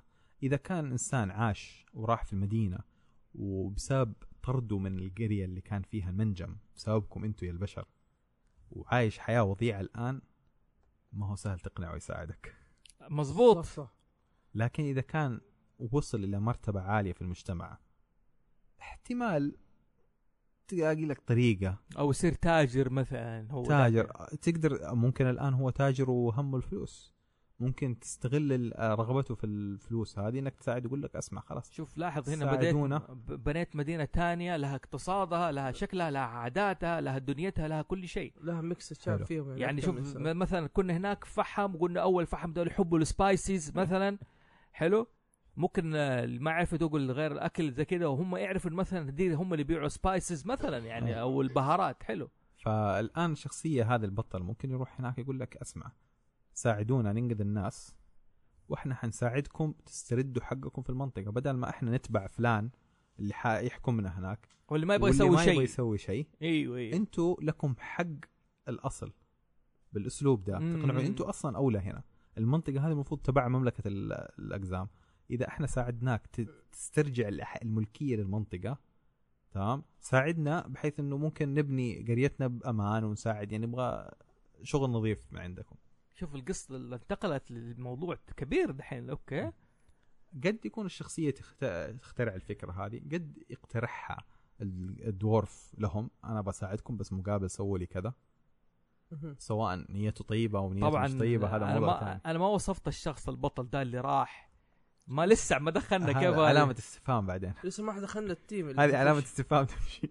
إي لا نحن قاعدين نبني العوالم حلو؟ عوالم بناء بناء على القصة بس بس ما تقول برمي للناس في نقطة إنه نحن المفروض هذا إنسان إذا لازم توصف اللي راح لهذا. مين هو؟ من أي عيلة؟ إيش قصته؟ كم عمره؟ إيش هدفه؟ هل أبوه مات؟ هو من الناس اللي أبوه اختفى زوجته ولده بنته؟ نجي إلى نرجع القريه إيش إيش وجوده في القرية؟ هو, أيوه هو بالضبط. ولد هناك ولا جاء هناك؟ هل هو ولد تاجر؟ يبيع في المعادن ولا حاجة زي كذا ولا هو ولد الاقطاعي أيوه أيوه مثلا ولا, مظبوط ولا هو أصلا كمان حداد ولا إيش شغلته كمان يعني. ف على مو شرط يكون صاحب مرتبة عالية. أيوه مظبوط. يعني علاء الدين الحرامي ترو فاللي يصنع ال- الظروف تحطك في مواقف تخليك تختار. اللي يحدد النتيجة اختياراتك. مهما كانت خلفيتك انت في اللحظة هذه عندك موارد. إذا كنت ثري تعطيك موارد مختلفة عن إن كنت فقير فتختار حسب الموارد اللي عند الشخصية إيش اللي حيخليه يروح هناك؟ مم. يمكن هو بحكم إنه عايش في القرية أبوه كان مسؤول المعادن غير الفحم المع... يعني ينقبوا حاجات كثيرة. مثلا هو الشكل الرئيسي كان أول في البداية ألماس والماس روح دحين صاروا فحم. فاحيانا يحصلوا أشياء تانية. مين يتعامل مع أبوه؟ الأقزام أحيانا يجوا يشتروا الأشياء الثمينة أيوة، الاشياء أيوة، الكويسة. أيوه فهو بالضبط. الآن عنده معرفة هناك. حلو هذا اللي يخليه يروح يقابل الاقزام عنده واسطة يدخل الم- المدينة الكبيرة مدينة حقهم. مثلا مظبوط آه، أو مثلا هو واحد راح لتاجر الالماس أو زي ما تقول هذا إيش اسمه اللي يسموه اللي حق ال- ال- الجواهرجي مثلا؟ إيه. إيش يسموه؟ في لي اسم تاني ضاع مني. حداد؟ صاغ. الصائغ. صاير الصايغ يقول له زي كذا يقول له روح مثلا قول له أنا من فلان مثلا يعني ممكن أسوي مغامرة مع الصايغ مثلا. الصايغ بالضبط. عنده خايف على خسارة ال- هذا بعد قفل المنجم. بالضبط. يمكن الصايغ هو يقول لك تعال يا فلان. تعال يا فلان. أنت اشتغلت مع الأقزام وكل حاجة أنت تعرف م- م. فلان. خلاص أبغاك تروح عند فلان وقول له أنا مرسول من عند الصايغ ومرسول من عند دولة ونبغى مساعدكم عشان توسطونا لفلان. حلو. تعرف تعرفني على فلان. لاحظ الصايغ دائما يكون يجيك مرتب واحد كلاسيك. ما أقدر أوصف إنه مشرد ولا أي حاجة مثلا. يا ممكن الصايغ يعطيك حاجة يقول له هذه أعطيها هدية للمسؤول الفلاني عشان يدخلك عنده مش معقوله إيه. تدخل وما حيديك وجه. أيوه. حاجة ت- تلطف الجو معاه صح. حلو حلو جميل حلو. okay راح البطل دحين لهذا. بس أنا بنتقل لبناء العوالم أكثر أيوة. من بس عشان لازم نحكي قصة الحين بالضبط. للعالم. فالآن تكلمنا على موضوع مدينة ال- الأقزام. الأقزام. أنا أفتكر كان في حوار ل واحد من كتاب حق Dungeons & Dragons اسمه مايك ميرلز. كان يتكلم عن الأقزام بكونهم إنه نظاميين وكل حاجة. يقول لك هذول ممكن يحكمهم تنين أزرق. ليش؟ التنين الأزرق أول شيء يحفر. يعني طبيعته في العالم حق Dungeons & Dragons إنه من الكائنات اللي تحب تعيش في الأعماق والهذا. okay. آه إذا كان مع إنه الطبع الشائع للتنين الأزرق إنه شرير أفرض إنه هذا إنسان كويس هذا التنين كويس. الحين أنت ف... دقيقة الحين أنت افترضت إنه التنين لا شخص له كيان intelligent عنده أيوه. ذكاء. إيه تنين يعني يتكلم. حلو؟ بالضبط. يتكلم. يعني مو من الكائنات اللي تنين كائن حيوانية، هايم حيوانية. أيوه. لا افترضت له ذكاء لها شيء زي. كذا. intelligent حلو. فنظام كالدورفز نظام يعني كمجتمع يحكموا النظام. طالما إنه الحاكم عادل ما مشكلة إذا كان تنين أهم شيء يحكمهم بعدل. مم. فقد تفتح لنفسك أبواب ثانية يعني هنا لل- للمداخل. للعوالم. هل أفترض إنه مثلا ال- الأقزام زي الكائنات الطفيلية مكان ما التنين يحفر ويروح وراه مثلا؟ ممكن. مم. حلو. إنه التنين مكان ما يروح مثلا هم ينتقلوا مدينه مدينه ويتركوا آثار وراهم مثلا. ممكن حلو حلو يكون زي ما قلت الكائنات ال- مش طفيلية اللي هي أنا بس تعاونية. اي لا أنا ممكن أنا قلت طفيلي مثلا افتكرت إنه في كائنات طفيلية بس إيه. بالي أو تعاونية مكان ما التنين ازرق تعاونية. يروح هو فالاماكن اللي صعب التنقيب فيها هذا حيجي يحفر فيها كذا. بسهولة فيكون حطوه حاكم يحكم بالعدل وكل حاجة ما دام إنه يحكم بالعدل بالعدل المدينة كلها تمشي وراه. بس شوف لاحظ انتقل النظام بدل ما يحكم شخص من الأقزام خصوصا كائن كبير مثلا كان ضخم. مو من, مو من طبيعتهم. بالضبط. مو من طبيعتهم. هنا الموضوع اختلف صار زي ممكن هل ممكن في أضحية مثلا في تقديم مو قرابين شرط لا مو شرط. طب ليه ما أو يكون؟ مثلا لا يحق أكيد مر الشخص صغير يقلبه كبير أكيد في. آه، إنه أوكي. في نوع من الديانة حتصير. مش بالضرورة. زي ما قلت لك أنت كمجتمع نظامي شوف طالما إنه أنه يقدروا يسعوا مساعيهم حيعيشوا مبسوطين. إذا كان اضحياتهم أضحيات معناها أنه كالحاكم ده فاسد ال- ال- النزعة الخيرة في الأقزام ما طبعهم انه كويسين. نادرا تلاقي لك قزم. بس أنت بتفترض على القزم أنه كويس ممكن يكون ده ملعون ده القزم ما مثلا أنا قصدي مو ضروري أيوه كفرد ممكن. لا ككائنات مو أنا حر بسوي القصة الحرة ممكن تخليهم كذا. حلو؟ بس ف... يعني ممكن لا أنا ب... أنا ب... أنا يعني ما ممكن تأخذ اتجاه ال- شو اسمه الاضحيات ممكن تأخذ اتجاه الدكتاتور حلو بس أنا عارف ما هي قادر فكرة دائما دائما في بالي يمكن. هذه مشكلة عندي أنا.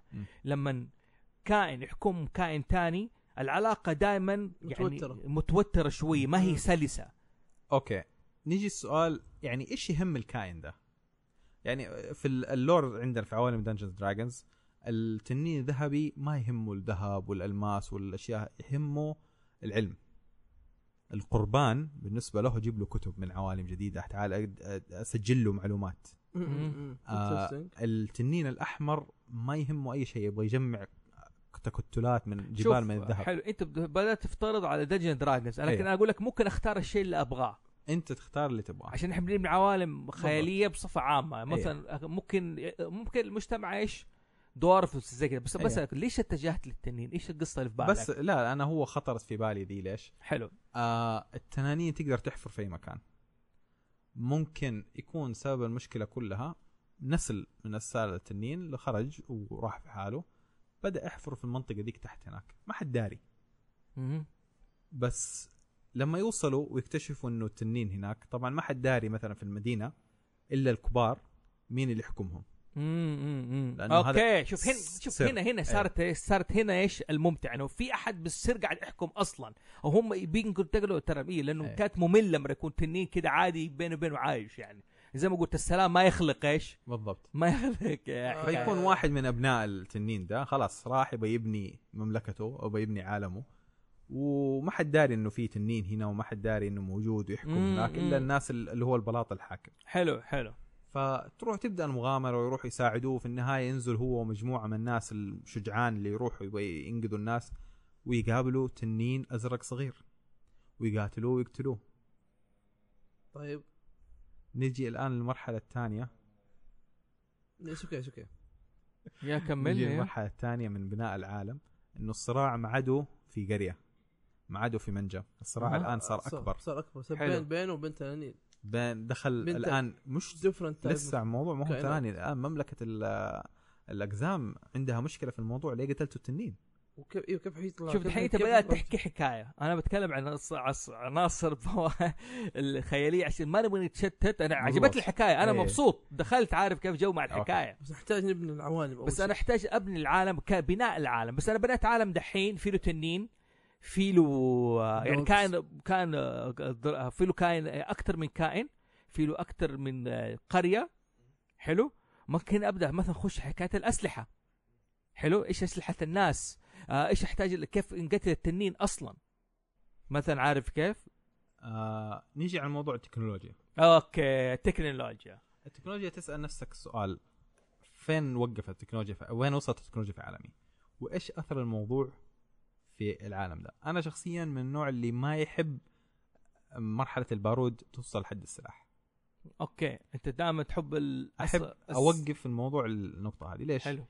آه مفهوم السحر عادة يكون شيء نادر يعني مو أي أحد عنده ملكة. ما في أي أحد يروح يقدر يفتح كتاب ويتعلم سحر ويطلق سحر. مم. لكن السلاح المسدس حط البارود طخ. جيب فلاح تديله يوم تعلمها. okay. حلو. فسرعة تعلم التكنولوجيا هذه خطيرة جدا. تقلب موازين العوالم كلها. صح صح. وهذا اللي صار عندنا. مجرد إنه طلعت الأسلحة النارية ال- النظام فكرة الحرب اختلفت تماما. فكرني فيلم Last Samurai yeah yeah. لا كمان الفكرة من الحرب صارت أكثر من هي. أكثر من هي يعني حرب عشان تعيش لا حرب عشان تسيطر يعني. بالضبط. yeah. فانا شخصيا أحب إنه موضوع ال- البارود والحاجات هذه الأسلحة اللي تكون متوفرة للعالم كذا الناس العامية بسهولة بحب أوقف هناك عندها. بس ممكن تتجه اتجاه إنه لا خلي التكنولوجيا موجودة هذه. حتى إذا كانت في يد كل الناس فالناس كلها متساوية. طيب سؤال إيش التكنولوجيا؟ نقصد فيه بس الأسلحة مثلا التكنولوجيا مو أسلحة. أنا يهمني الأسلحة ليش؟ لأنه هي اللي تحكم الصراع okay. قد حلو. ممكن مو شرط الأسلحة ناخذها باتجاه ثاني. السحر وال magic والأشياء هذه في عالم ال fantasy. هل ال- الماجيك موجود متوفر في يد الناس كلها العامة؟ أي واحد ممكن يفتح كتاب ويتعلم ويسوي سحر؟ ولا ناس اقليه نفس المفهوم ده إذا كان أي أحد يقدر معناها أي أحد يقدر يطخ أحد في مكان ثاني على مسافة. هذه تقلب مفهوم الصراع والتوتر اللي يصير في المنطقة بالكامل. جميل. ممكن أنا أبني مدينة كمان مثلا كاملة مبنية على طاقة السحر مثلا. بالضبط. تخيل أنت العالم إنه ال- السحر موجود كأنه زي التكنولوجيا عندنا الآن. أوكي. تبغى تولع لمبة هي حجر سحري طق وتلمسها واشتغلت. معناها في لازم مصدر. الطاقة السحرية. الطاقة السحرية. طب هذا مصدر طاقة السحرية. نرجع دحين لموضوع من يملك الطاقة السحرية دي؟ هل هي طاقة الكل يستخدمها زي الأكسجين مثلا؟ سحرية طبعا. الطاقة السحرية دي أيوة. انكسرت. ممكن أنت تنظر لها اتجاهات هل هي نابعة من الفرد ولا نابعة من المحيط ونابع من البيئة نفسها أم أيوه من البيئة أو المحيط مثلا عندك آه، إيش اسمه زي أنمي Black Clover. بلاك لو آه الأنمي حق Black Clover بيعتمد انه إيش كل الناس عندها السح... الحاجة السحرية أيوة. والقصة بتدور حوالين بطل ما عنده قدرات السحريه فتكون السحر أصلا نابع من ذاته النبع آه الإيوة. السحر نابع من ذاته. وكل واحد بعد عمر معين بياخذ آه كتاب سحري له بيجي له زي كذا زي مثل الألكيميست. كل الناس عندهم يعرفوا الألكيمي يعني. أيوه ويستخدموه تكون- في الجيش وفي العسكرية مو كل الناس بس إنه ممكن أحد يتعلمه. قاعد يكون شيء نابع من بس- داخله. آه عندكم بليتش. أيوه. آه اللي هم الكوينشي. كوينسي الكوينسي يستخدموا السحر من محيطهم ما هو نابع من داخلهم. صح. yes صحيح. اللي هو الريشي. بالمقابل إيش اسمه آه ولا اسمه هم الشينيغامي؟ الشينيغامي. الشينيغامي كانوا ياخذوها من يعتبر نوعا ما نابع من داخلهم.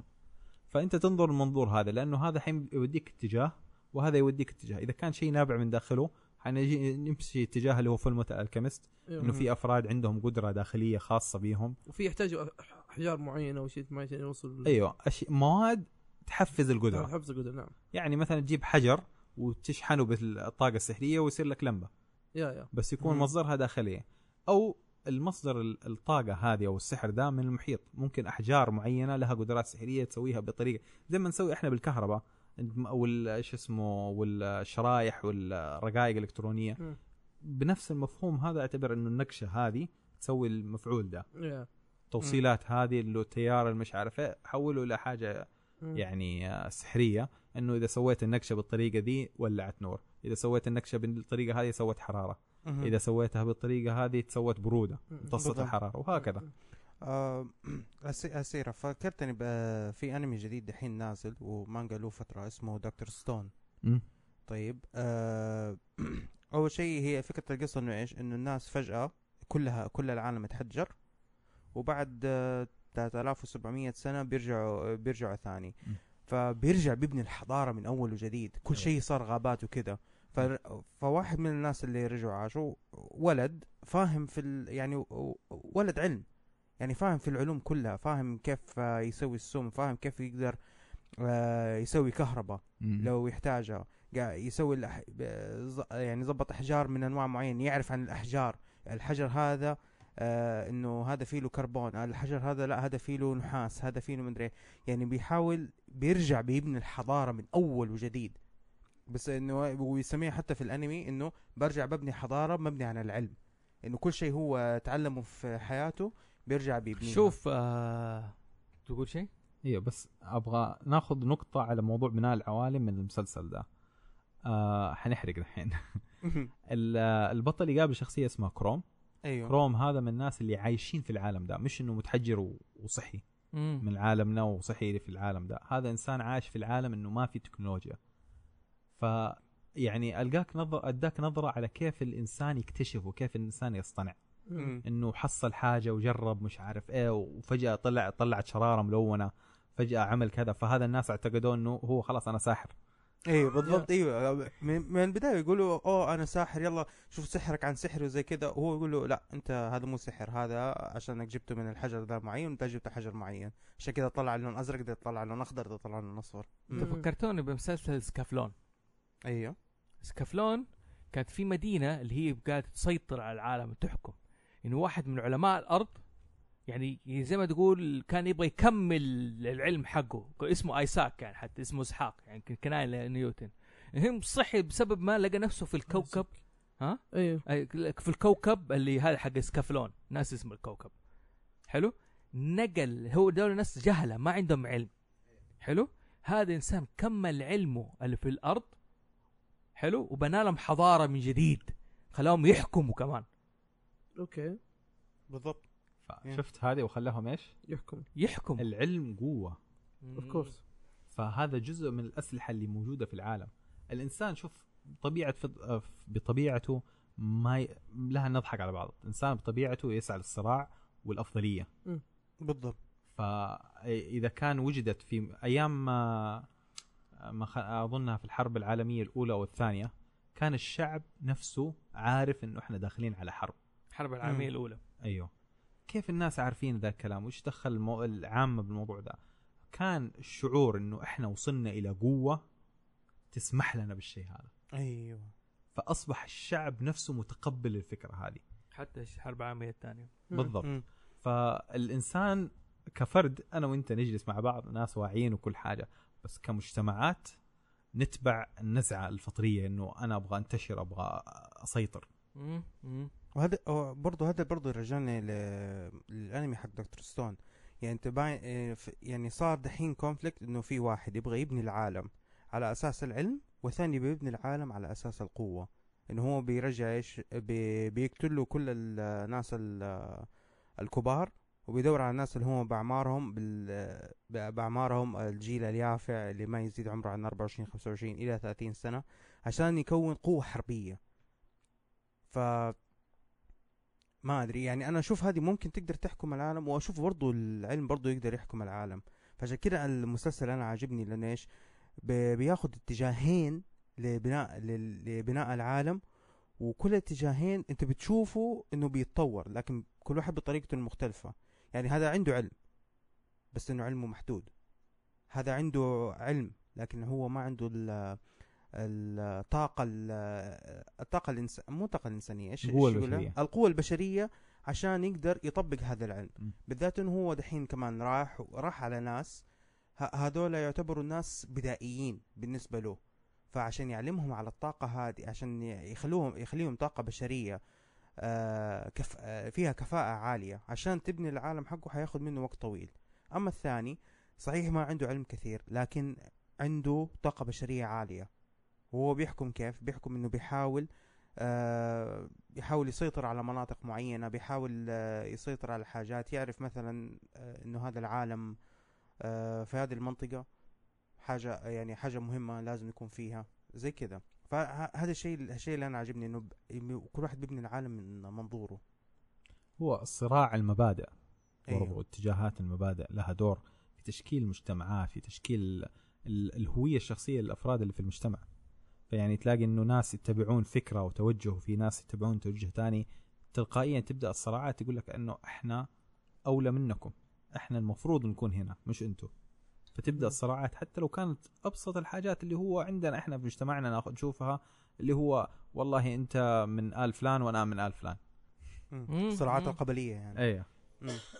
حلو. قد ناخذها إلى مستوى ضخم على مستوى دول وكيانات دولية أو ممكن ناخذها على مستوى حاجات قرية وقرية. طيب حلو. دخلنا. الحين دخلنا على التكنولوجيا. طب. الاديان الديانه مم. كيف فكرتها تنشا في في اللعبة مثلا أو في بناء العوالم الخيالية؟ والله الأديان على حسب شوف على حسب توجهك أنت في العالم ده. في عندك اللي هو هل الآلهة في العالم ده. متفاعلة مع العالم ولا منفصلة عنه okay.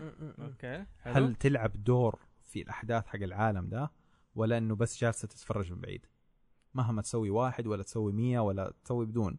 في النهاية هل آه مثلا هل في القصة إنه كانوا موجودين وراحوا يا. معناها إنه تركوا أثر. هل صنعوا من بعيد وخلوا شيء يعني حطوا البذرة وخلوها تنمو لحالها أو أو كانوا موجودين لفترة معينة ومشوا أو إنهم رجعوا قريب. أو رجعوا قريب. أو رجعوا مرة ثانية. أو ممكن سقطوا والآن عايشين وسطنا ما حد داري. yeah. yeah okay okay. okay. okay. اذا حلو. كنت أنا أصلا كذا بكلامك زي J. J, R Tolkien يعني موضوع ال Lord of the Rings وكيف بنى العالم حقه يعني? ما إحنا قلنا. في البداية نحن قلنا إنه هو الأب الروحي للمواضيع دي كلها. yeah. حلو حلو. بالضبط. فأنت تمسك النقاط هذه إيش دورهم؟ وهل مثلا آه، هل يتفاعلوا مع الشخصية البطل؟ هل يعطوا له مد من القوة من عندهم من المعجزات أو من ال- الفرص هذا دائما في القصص دائما مر البطل أو هذا حتى في المسارح يعني إيه. المسرحية يسموه دوس إكس آه، مكنة. مكنة. دوس 6 ما كان عارف. أيوه تدخل الآلهة أو الإله الميكانيكيين انه فجاه يجي السيف كده ويجي من هذا لهذا يعني دائما يستخدموا الحركة هذه أو إيه. مثلا وقت ما ينقذ البطل فجأة جاله المساعده المعجزة وهذه إيه. أو أنا إلى الآن أنا أعتبر إنه هذا غش لما القارئ يتحشر يقوم يستخدم لك deus الكاتب. الكاتب ال- sorry آه، مو الكاتب ضروري. والله شوف مو على ضروري. حسب ملحمية القصة مهم. يعني ت- تلعب دور يعني ممكن إنه اللحظة هذه فعلا مناسبة يعني إنه إذا كان كل شوية بيرسل له خلاص خذ لك هذا اهو تعافى خذ لك سلاح هذا صارت RPG ال video game إيه. حتى ال RPG ما نسوي كذا إحنا إيه، إيه. بس إذا كانت في لحظة ملحمية إنه م- يجب أنه لابد. قد يكون مجرد إنه عزيمة إنه يقوم. مم. حاجة بسيطة يعني العزيمة إنه يقوم ويكمل. هذا تدخل بسيط إنه مثلا إنسان شخصيه هذا مؤمنة وبرابطه إلهية ومش عارف إيه ويجي له إلهام ويجي له. زي الوحي ويتكلم مع إلهه مثلا. ممكن في لحظة هزيمة وممكن الآن خلاص حيتدمر ويهزم بس لو إنه عنده القوة إنه يقوم يضرب ضربة ثانية. أو إنه يجي له ال- ال- الإلهام إنه يضرب في مكان معين. أو إنه ينتبه لحاجة معينة. مجرد حاجة بسيطة تدخل كذا قد ال- على حسب روايتك أنت افتكرت. الأسد الملك سيمبا. ها رجال قرد هذا رفيقي إيه. خلاه يكلم أبوه يا يا صح. يا بس هو ال- أتوقع هو في النهاية ترجع للكاتب إيش بيحاول يوصل أيوه أيوه تمام بس حلو بس أنت كان أيوه كمل إنه إنه يبي يوصل له كيف إنه هذه إنه في مثلا من من القصة إنه لا تفقد الأمل مثلا. آه believe يعني عشان كذا لازم تحط الأشياء دي. ما هي ما نوع الغش لما نوع إنه كمل يعني استمر مهما. صار لك you have 1 left 1 punch left أو شيء زي كذا. حلو بس أنت قلت مثل إيش نوع الآلهة إذا كانت متفاعلة تركوا الناس سقطوا زي كذا يعني. هو شوف الواضح إن البناء العوالم واحد لازم يشتغل. شوف في يعني- بناء العوالم لازم يكون عندك فضول فظيع في. كل شيء. حلو. مش في حاجة معينة. لازم تكون عندك شهوة لإنك تتفرج جغرافيا تاريخ سياسة علم اجتماع آه، حتى العلوم الطبيعية والفيزيائية والأشياء هذه. لازم يكون عندك فضول. مم. كيف يصير وليش يصير؟ وش النتيجة اللي بعدين يصير؟ مم. لأنه أنت كباني العوالم أنت مش مجرد إنك تحط حاجة وتسيبها. أنت تحط حاجة وتبني منها حاجة تانية وتبني منها حاجة تانية وتبني منها حاجة تانية. لازم فيها نوع من تسلسل المنطقة إحنا زي ما قلنا أول شيء قلنا إيش؟ قرية وليش هم يشتغلوا؟ والله هنا فحم. حلو. وبعدين بدأنا ونبني عليها. ما وصلنا للمرحلة الأخيرة إنه في مملكة الأقزام ومش عارف إيه إلا من وراء قرية الفحم. قريت الفحم. اي مضبوط. لو بدأنا من اتجاه تاني كان التسلسل المنطقي ممكن يودينا حاجة تانية صحيح. كامل. مضبوط مضبوط. لا. ال- الفضول والرغبة إنك طيب إذا كان كذا إيش حيصير؟ أيوه أيوه. وإذا كان كذا ليش صار؟ ليش صار؟ مضبوط مضبوط يعني واحد يعتمد دائما في حاجة اسمها ال five Ws okay؟ أو 6 مم. Ws who why what when who and how بالضبط. عارف كيف؟ لازم يحط الأشياء دي دائما في باله ويطرحها. ومش شرط تجاوبها كلها. أنت إيه، مو جاوب اللي يعجبك. اللي يعجبك. أو أمشي معاها. يعني مثلا أيوة. okay انه دول يروحوا للكهنة حقتهم الأقزام مثلا. هم يعبدوا التنين الأزرق مثلا اللي قلت عليه. والتنين أصلا على قولك مو متفاعل هو كائن مثلا ممكن أخليه كائن غير intelligent بالضبط. يحفر بس. خليهم يعيشوا ناس في الطبيعة وفوضويين وزي ال... زي ال- الهيبيز. هي مزبوط بعد كل واحد باللحية حقته بس الا انه يقول لك الطبيعة كذا يعني الطبيعة تنتشر. مو أي. يربيها يهذبها يربيها كذا منتشرة. مم. حلو يعني. عارف قاعد العب The Witcher. آه كيف الإنسان البسيط أو كيف مثلا حكاية الديانة وهذا تدخل عارف هذول جاي يقول لك إن إحنا الآلهة حقتنا ما هي راضية إيش؟ يعني ترضى حيص ترضى لازم كل ما بيطلب demands أو أضحية أو قرابين. فالبطل نزل لقاه كائن. حلو لقاه كائن. ف يتكلم معاه وزي كذا يعني تلاحظ شوف كيف عشان الفضول ده نزل وقرر يدخل يعني. هو عنده البطل عنده قدرات. فشوف الخيارات اللي عندك أنت. بالضبط. الخيارات اللي هذا مثلا تقنع إنه يخفض القربان. خلاص؟ وهذا. فروح يقول كلمت الهكم إنه يخفضوا القربان. وانبسطوا هذا. تقتل ده. حلو؟ م- م. تقتل. ترجع تقول للناس إنه أنا إيش؟ قتلت لكم الآلهة حقتكم وأنتم أحرار. كيف حجينا لعنة أكبر دحين؟ بالضبط. كيف حنعيش زي كذا؟ شوف لاحظ الخيارات زي كذا. ممكن إيه. تقول للناس إنه خلاص كلمتكم ويوم من الأيام تلمح إيش؟ تقول لهم بس انزلوا شوفوا إيش فيه تحت. ترجع تنزل تلاقيه تحت تلاقيهم ميتين. وذاك اختفى. يعني عارف كيف؟ في خيارات في حلوة أيه. إنه لازم املي حساب. مو إنه خلصت أنا حر وانتهى الموضوع. لا لازم دوق. ليش تقتله كيف أنت تتخلص منه؟ آه موضوع الآلهة. بتكلم فيها حق التنين الأزرق يعني كيف التنين الأزرق. يلاقوه يعني نفس القصة يعني.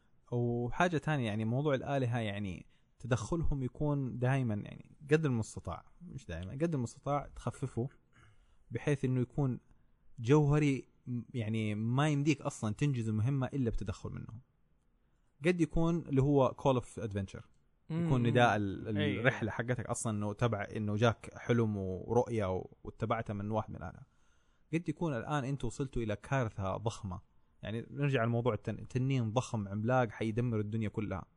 البشر والناس والتكنولوجيا اللي عندنا والسحر اللي عندنا ما يسوي شيء. هذا مثلا إله التنانين. نزل. يبغى يعيث بالأرض فسادا كان محبوس على مدى قرون والآن بالغلط فكيناه. طب كيف نهزمه؟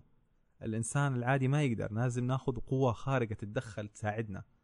مجرد إلا إنه تعطيهم الأدوات وروحوا أنتم حلوا موضوعكم. بس أنا أعطيكم الأداة اللي تحتاجوها.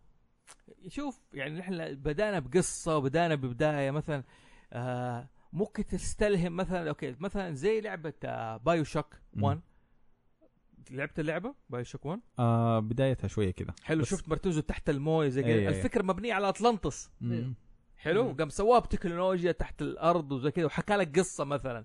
إنه واحد فجأة صحي ودخل وبدأ هذا يعني أوكي على قولك شوف بدأنا من المدينة دي وبدأنا من الخريطة هذه وبدأنا من القصة وصلنا لتنين أزرق و... وفي تنين ذهبي مثلا وصراع تنين مع تنين والناس. تدخل فيه مثلا إذا كبرت القصة يعني عارف كيف إيه. والموضوع مثلا خلاص انتهى من الملجم الموضوع كبر إيه قتل التنين الازرق دحين لازم نشوف صراع مناطق الآن. تبغى تحكم مناطقها أنتم عايشين هنا يا مو- تبعي مدخلنا يا أكلي مدخلنا الأقزام هذاك اللي قلنا وعدناه إنك أنت تحكم بالضبط. وطلع ذاك مثلا القزم ملعون أكثر إيه.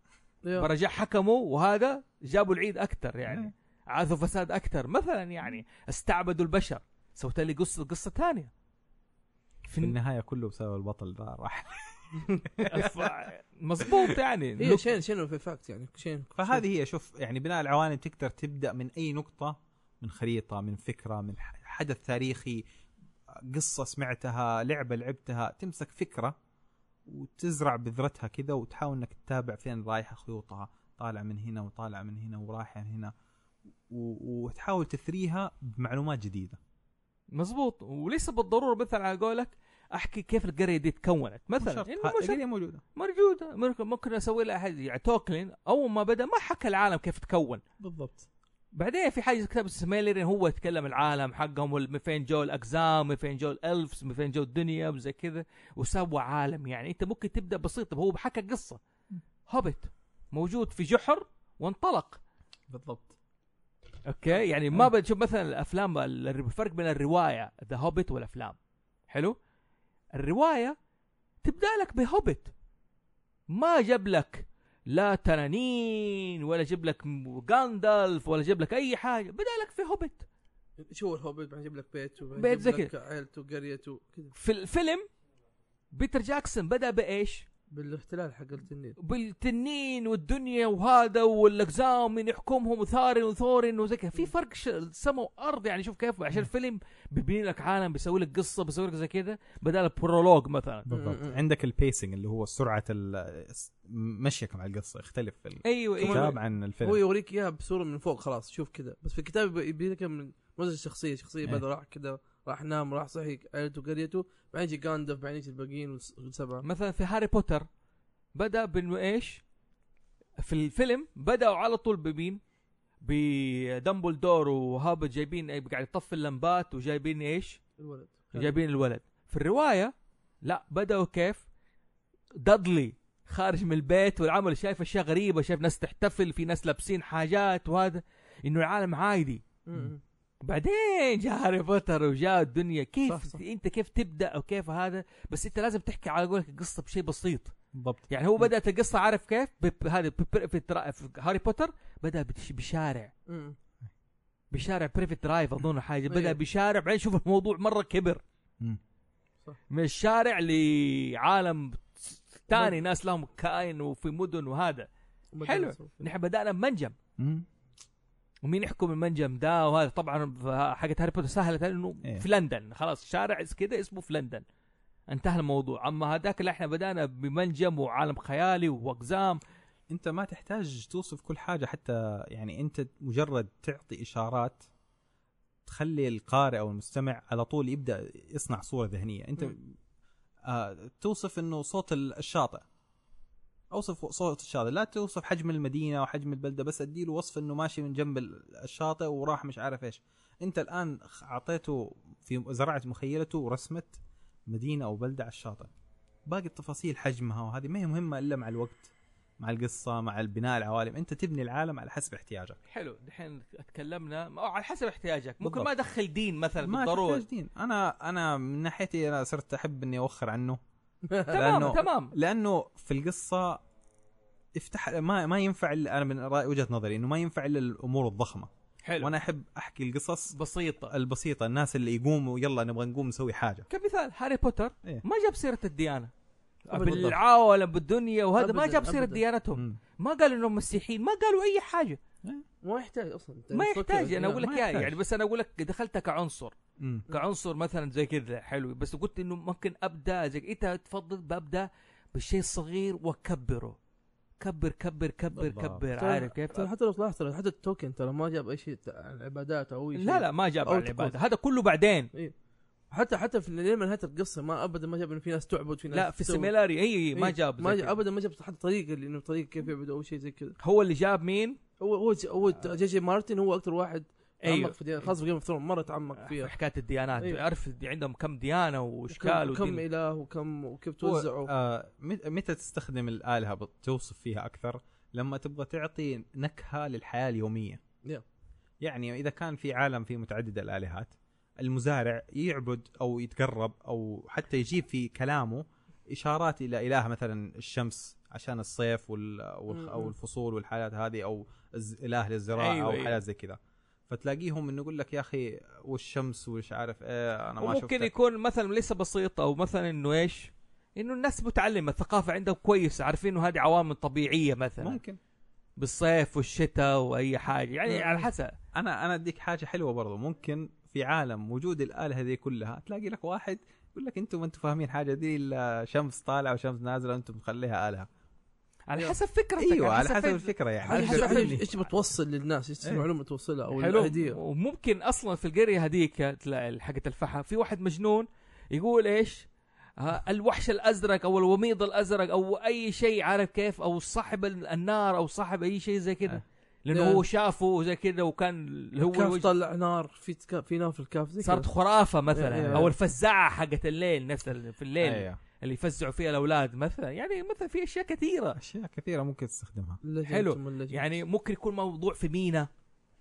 أوكي. ناس في مينا جبال. بس لازم يكون على قولك في عندي شوية ثقافة أيوه. على الموضوع عشان تكون مبنية على شيء واقعي أو ومبني صح. بالضبط. يعني أنت إذا حطيت نفسك في مينا معناها حجم البلدة. إذا كان بلدة صغيرة حتكون صيادين وحاجات خفيفة كذا يعني مش شغل تجاري ضخم.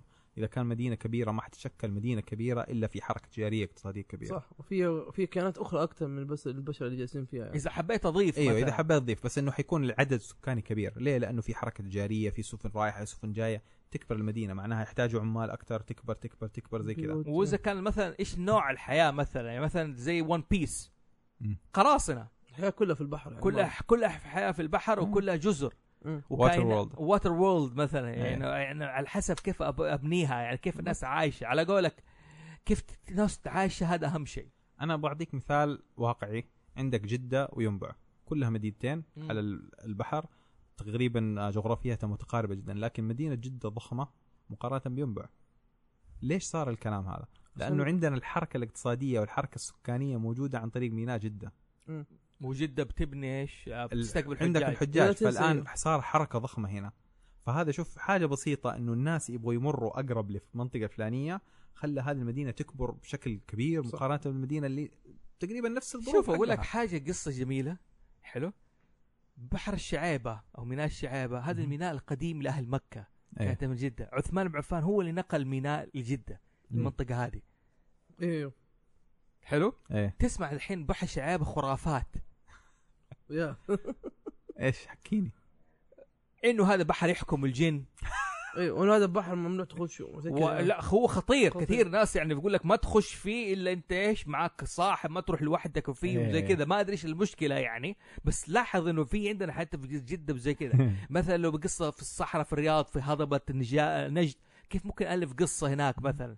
أنا بحكي لك قصة. أنا كنت أسوي جولات سياحية في البلد فكنت أقابل الشيبان ويحكوني حكاوي. ف واحد منهم حكاني قصة على في ممر ضيق صغير كذا بين العماير. فكان يقول لي كانوا زمان لما كانوا صغار يسووا تحديات. إنه لأنه المكان الشارع الضيق ذا لما يجي الليل حتى لو ضوء القمر موجود ما. يوصل له نور. مم. فكان التحدي إنه يجيبوا مسمار وفي الليل ينزل ويروح يدق مسمار هناك. فهذا يقول لك دليل الشجاعه انه إيه. في قمة الظلمة هناك. يقول لك يوم من الأيام واحد من الشباب نزل يسوي الموضوع ده ويثبت شجاعته وراح ودق المسمار وجاي يبغى يمسك في شيء مسك فيله شيء مسك تعلق فيله وقاعد يصيح يا ناس ساعدوني. ما حد راضي يقرب المكان ما حد سام مسوين كلهم إنه ما هم سامعين شيء. يقول لك نزلوا في الصباح ولقيوه مغمى عليه من الفجعة والخوف اللي عاشه دق المسمار على توبة. هذا وال- آه. يعني يعني عارف هذا في سبيل الحياة. لا مو كذا. الن- الندالة تعرف إنه إيش؟ أصحابك. تعرف من صاحبك عارف كيف؟ لا افتكرت كمان في حكاية نيمو Finding Nemo إنه كانت الموضوع شجاعة. بدت القصة كيف؟ okay. إنه نيمو راح السفينة ضرب ال- هذا. اليخت على قولنا إيه. واليخت هذا ضرب اليخت. بعدين بدأت القصة. انخطف وبدأت الرحلة. إيه. شوف حلو القصة تحكيها برحلة. بالضبط. سهلة لكن ممكن على قولك في واحد يبيع ال- ما في رحلة ما حتكون في عوالم خيالية الظاهرة وما تقدر تكبر العالم. بعدين مو تعرف حقك. أس- شوف قد تبدأ أول قصة لك في مكان بسيط. مزبوط. وبعدين مغامرتك القادمة تبني أكثر ممكن البدايه بداية بسيطة. قد تبني في القصة لكن القصة ما عجبتك لكن العالم اللي بنيته مو ما ترميه. مزبوط مزبوط. تيجي تاخذ العالم ده وتبني عليه طيب أنا حغير هذا؟ لأنه هنا ما زبطت كذا فأغير قصة أمشي بالاسلوب ده. بلاش مدينة منجم فحم حاخذ لي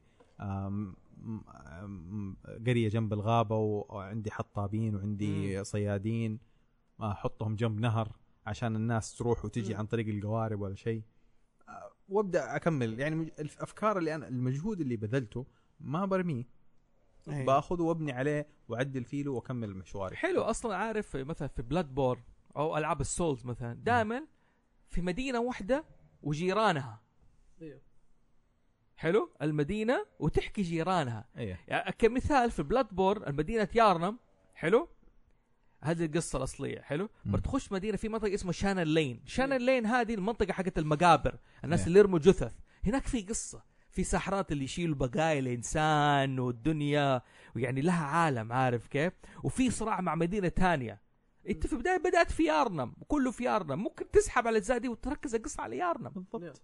في آه في عوالم عندنا في Dungeons Dragons العالم كله عبارة عن مدينة. أنا ما أتكلم على مدينة هو القصة فيها لا العالم كله هو المدينة هذه. مم. كيف يعني؟ آه في آه تعرف لعبة Magic The Gathering أيوه في واحدة من ال- الألعاب تبعهم اللي هو رافنيكا. طيب رافنيكا هو عبارة عن كوكب من مدينة. okay. دقيقة كوكب من مدينة. العالم كله محصور في مدينة. ما في حاجة تانية غير المدينة هذه يعني, الع- اسمها يعني رافنيكا. العالم كله مدينة واحدة. زي بالضبط. المدينة حقت ال Star Wars أي. المدينة اللي فيها الحكم مدينة ال democracy دي المدينة الكبيرة. أم... Death Star Death Star قصدك. لا لا مو لا لا Death Star، مو Death Star مو Death Star. المدينة اللي فيها الحكم وهذا ال- اي اللي فيها ال repu... اللي فيها ال republic ال... أي، ال... ال- مجلس الشورى حقهم. مجلس الشورى عبارة عن كوكب كامل كله مدينة واحدة. آه اللي كانوا فيه Jedi قصدك؟ أيوه اللي في ال Jedi اللي كوكب كان. ال Jedi آه وعندك عوالم تانية مختلفة. يعني مو شرط ناخذ موضوع اللي هو كوكب. ممكن ناخذ موضوع اللي هو الكواكب الأسطوانية. الدران الدران. أيوه إذا تابعت طبعا جندم معظم المدن والحاجات عبارة عن أسطوانة أسطوانة يس والدور مم. وهذا هو العالم اللي يعيشونه يعني تخيل نفسك مستعمر. طالع فوق وتشوف المدينة الجهة الثانية من المدينة كده. أيوه أيوه بالضبط فهذا ال- يعني أنت كل هذه تأثر في حياة الناس اليومية صح بس التكنولوجيا إن هي فعلا كيف قدرتها وأثرها هو مرة مهم كان في نقاش كنا نسويه معايا في الجروبات تبع الدي ان دي وبناء العوالم. والأشياء هذه وجلسنا نتناقش عن موضوع العوالم الأسطوانية مو شرط التكنولوجيا ممكن الناس عايشين فيها مو هم اللي صنعوا التكنولوجيا هذه. ممكن كانوا كان في ناس صنعوها وكل حاجة وفقد العلم هذا وهم عايشين في المكان ده الآن. أديك كمثال. Matrix. أيوه. حلو. المدينة Zion اللي بناها الآلات. yes okay. بناها الآلات. يعني في النهاية هم بحاجة للبشر ده اللي موجود هنا. كانوا عايشين عليها أصلا yes okay. الآلات حتى وذاك مرة جاي يكلم Neo. يقول. له أنا كل يوم أحب أصحى لأنه هذه قاعد تشتغل بس ماني عارف كيف اشتغلت. صح أيوة. انهم. تول... إنهم خرجوا بالعالم والناس اللي كانوا عايشين ماتوا أصلا. يعني مثلا تشتغل. أيوه يعني عندهم العلم. ممكن القصة هذه إنه الرحلة كيف البكيله دي تشتغل؟ خربت. بالضبط. أنت ممكن تخيل الآن عالم آه زي كذا جندم وعالم اسطواني وهذه. هذه ال- ال- الدولة والمدينه أو كلها. كذا. في واحد لو حرك راسه من بعيد ما سمع قندم عارف كيف؟ تحمس فلو إنك الناس فقدوا العلم اللي صنع أصلا الشيء ذا. مع الوقت شوية شوية الناس مشغولة بالحياة اليومية ويبعدوا عن شغل التكنولوجيا ويعيشوا الحياة البسيطة اللي يبغى يزارع يبغى لقمة العيش. وشوية شوية العلم هذا يفتقد. طيب حصلت مصيبة الآن. مين يقدر يصلحها؟ مين يقدر يصلحها؟ فتبدأ تصنع مغامرة تكنولوجية في استكشاف التكنولوجيا اللي هي أصلا تعتبر قديمة. لكن بالنسبة للناس دول حاجة عجيبة ما يعرفوها أشبه بالسحر. أو يمكن يربطوها بآلة أو بغضب أو بحاجة. بالضبط. أنا في واحدة من الروايات يعني كان آه مش في لعبة عندنا ال dungeon master كان يوصف لنا يقول لك أنت حصلت عصاية تنور. لما تسوي بها زي كذا وبحركة معينة تطلق اسمه السحر حقها. في نظرنا إحنا الآن حصلنا جهاز سحري هو قاعد يوصف مسدس. yeah yeah. قاعد يوصف مسدس. أيوه أيوه أيوه مظبوط مظبوط مظبوط. يعني لا. يعني فعلا فعلا تعتمد على أشياء جميلة. أنا تقريبا يعني أنا كذا أكتفي بالحلقة اليوم. هي كانت نبذة بناء على العوالم الخيالية وكانت جميلة جدا. أنا مرة استمتعت. وكان في plot twist إنه فراس نام وصحي مكانه. شخر. وجاء مكانه أوشي. هذا plot twist عارف كيف؟ إنه فقد هذه الرحلة. فقدنا فراس وبعدين جاء أوشي وبعدين اكتشف إنه نايم. ال plot twist في النهاية أنا حبيبي أحمد أحب أشكرك الله يحييك استمتعت معاك جدا في هذه كانت نبذة. ومن جد من جد يعني شكرا لك كان معايا محمد الشمالي في الحلقة آه، اوشي بدل ما كان فراس أنا وفوز فيرو. محسن. وزك- بالمناسبة إن شاء الله بعد ما تسمعوا الحلقة دي مم. الأسبوع اللي بعده حتكون حلقة هاوس زوفي يلعب دنجن دراجونز مع أحمد حتشوفوني نلعب نحن أربعة أو خمسه زي. ما- لا لا خمسة خمسة. وأنا سادس هو السادس يلا نشوفكم على. خير السلام عليكم.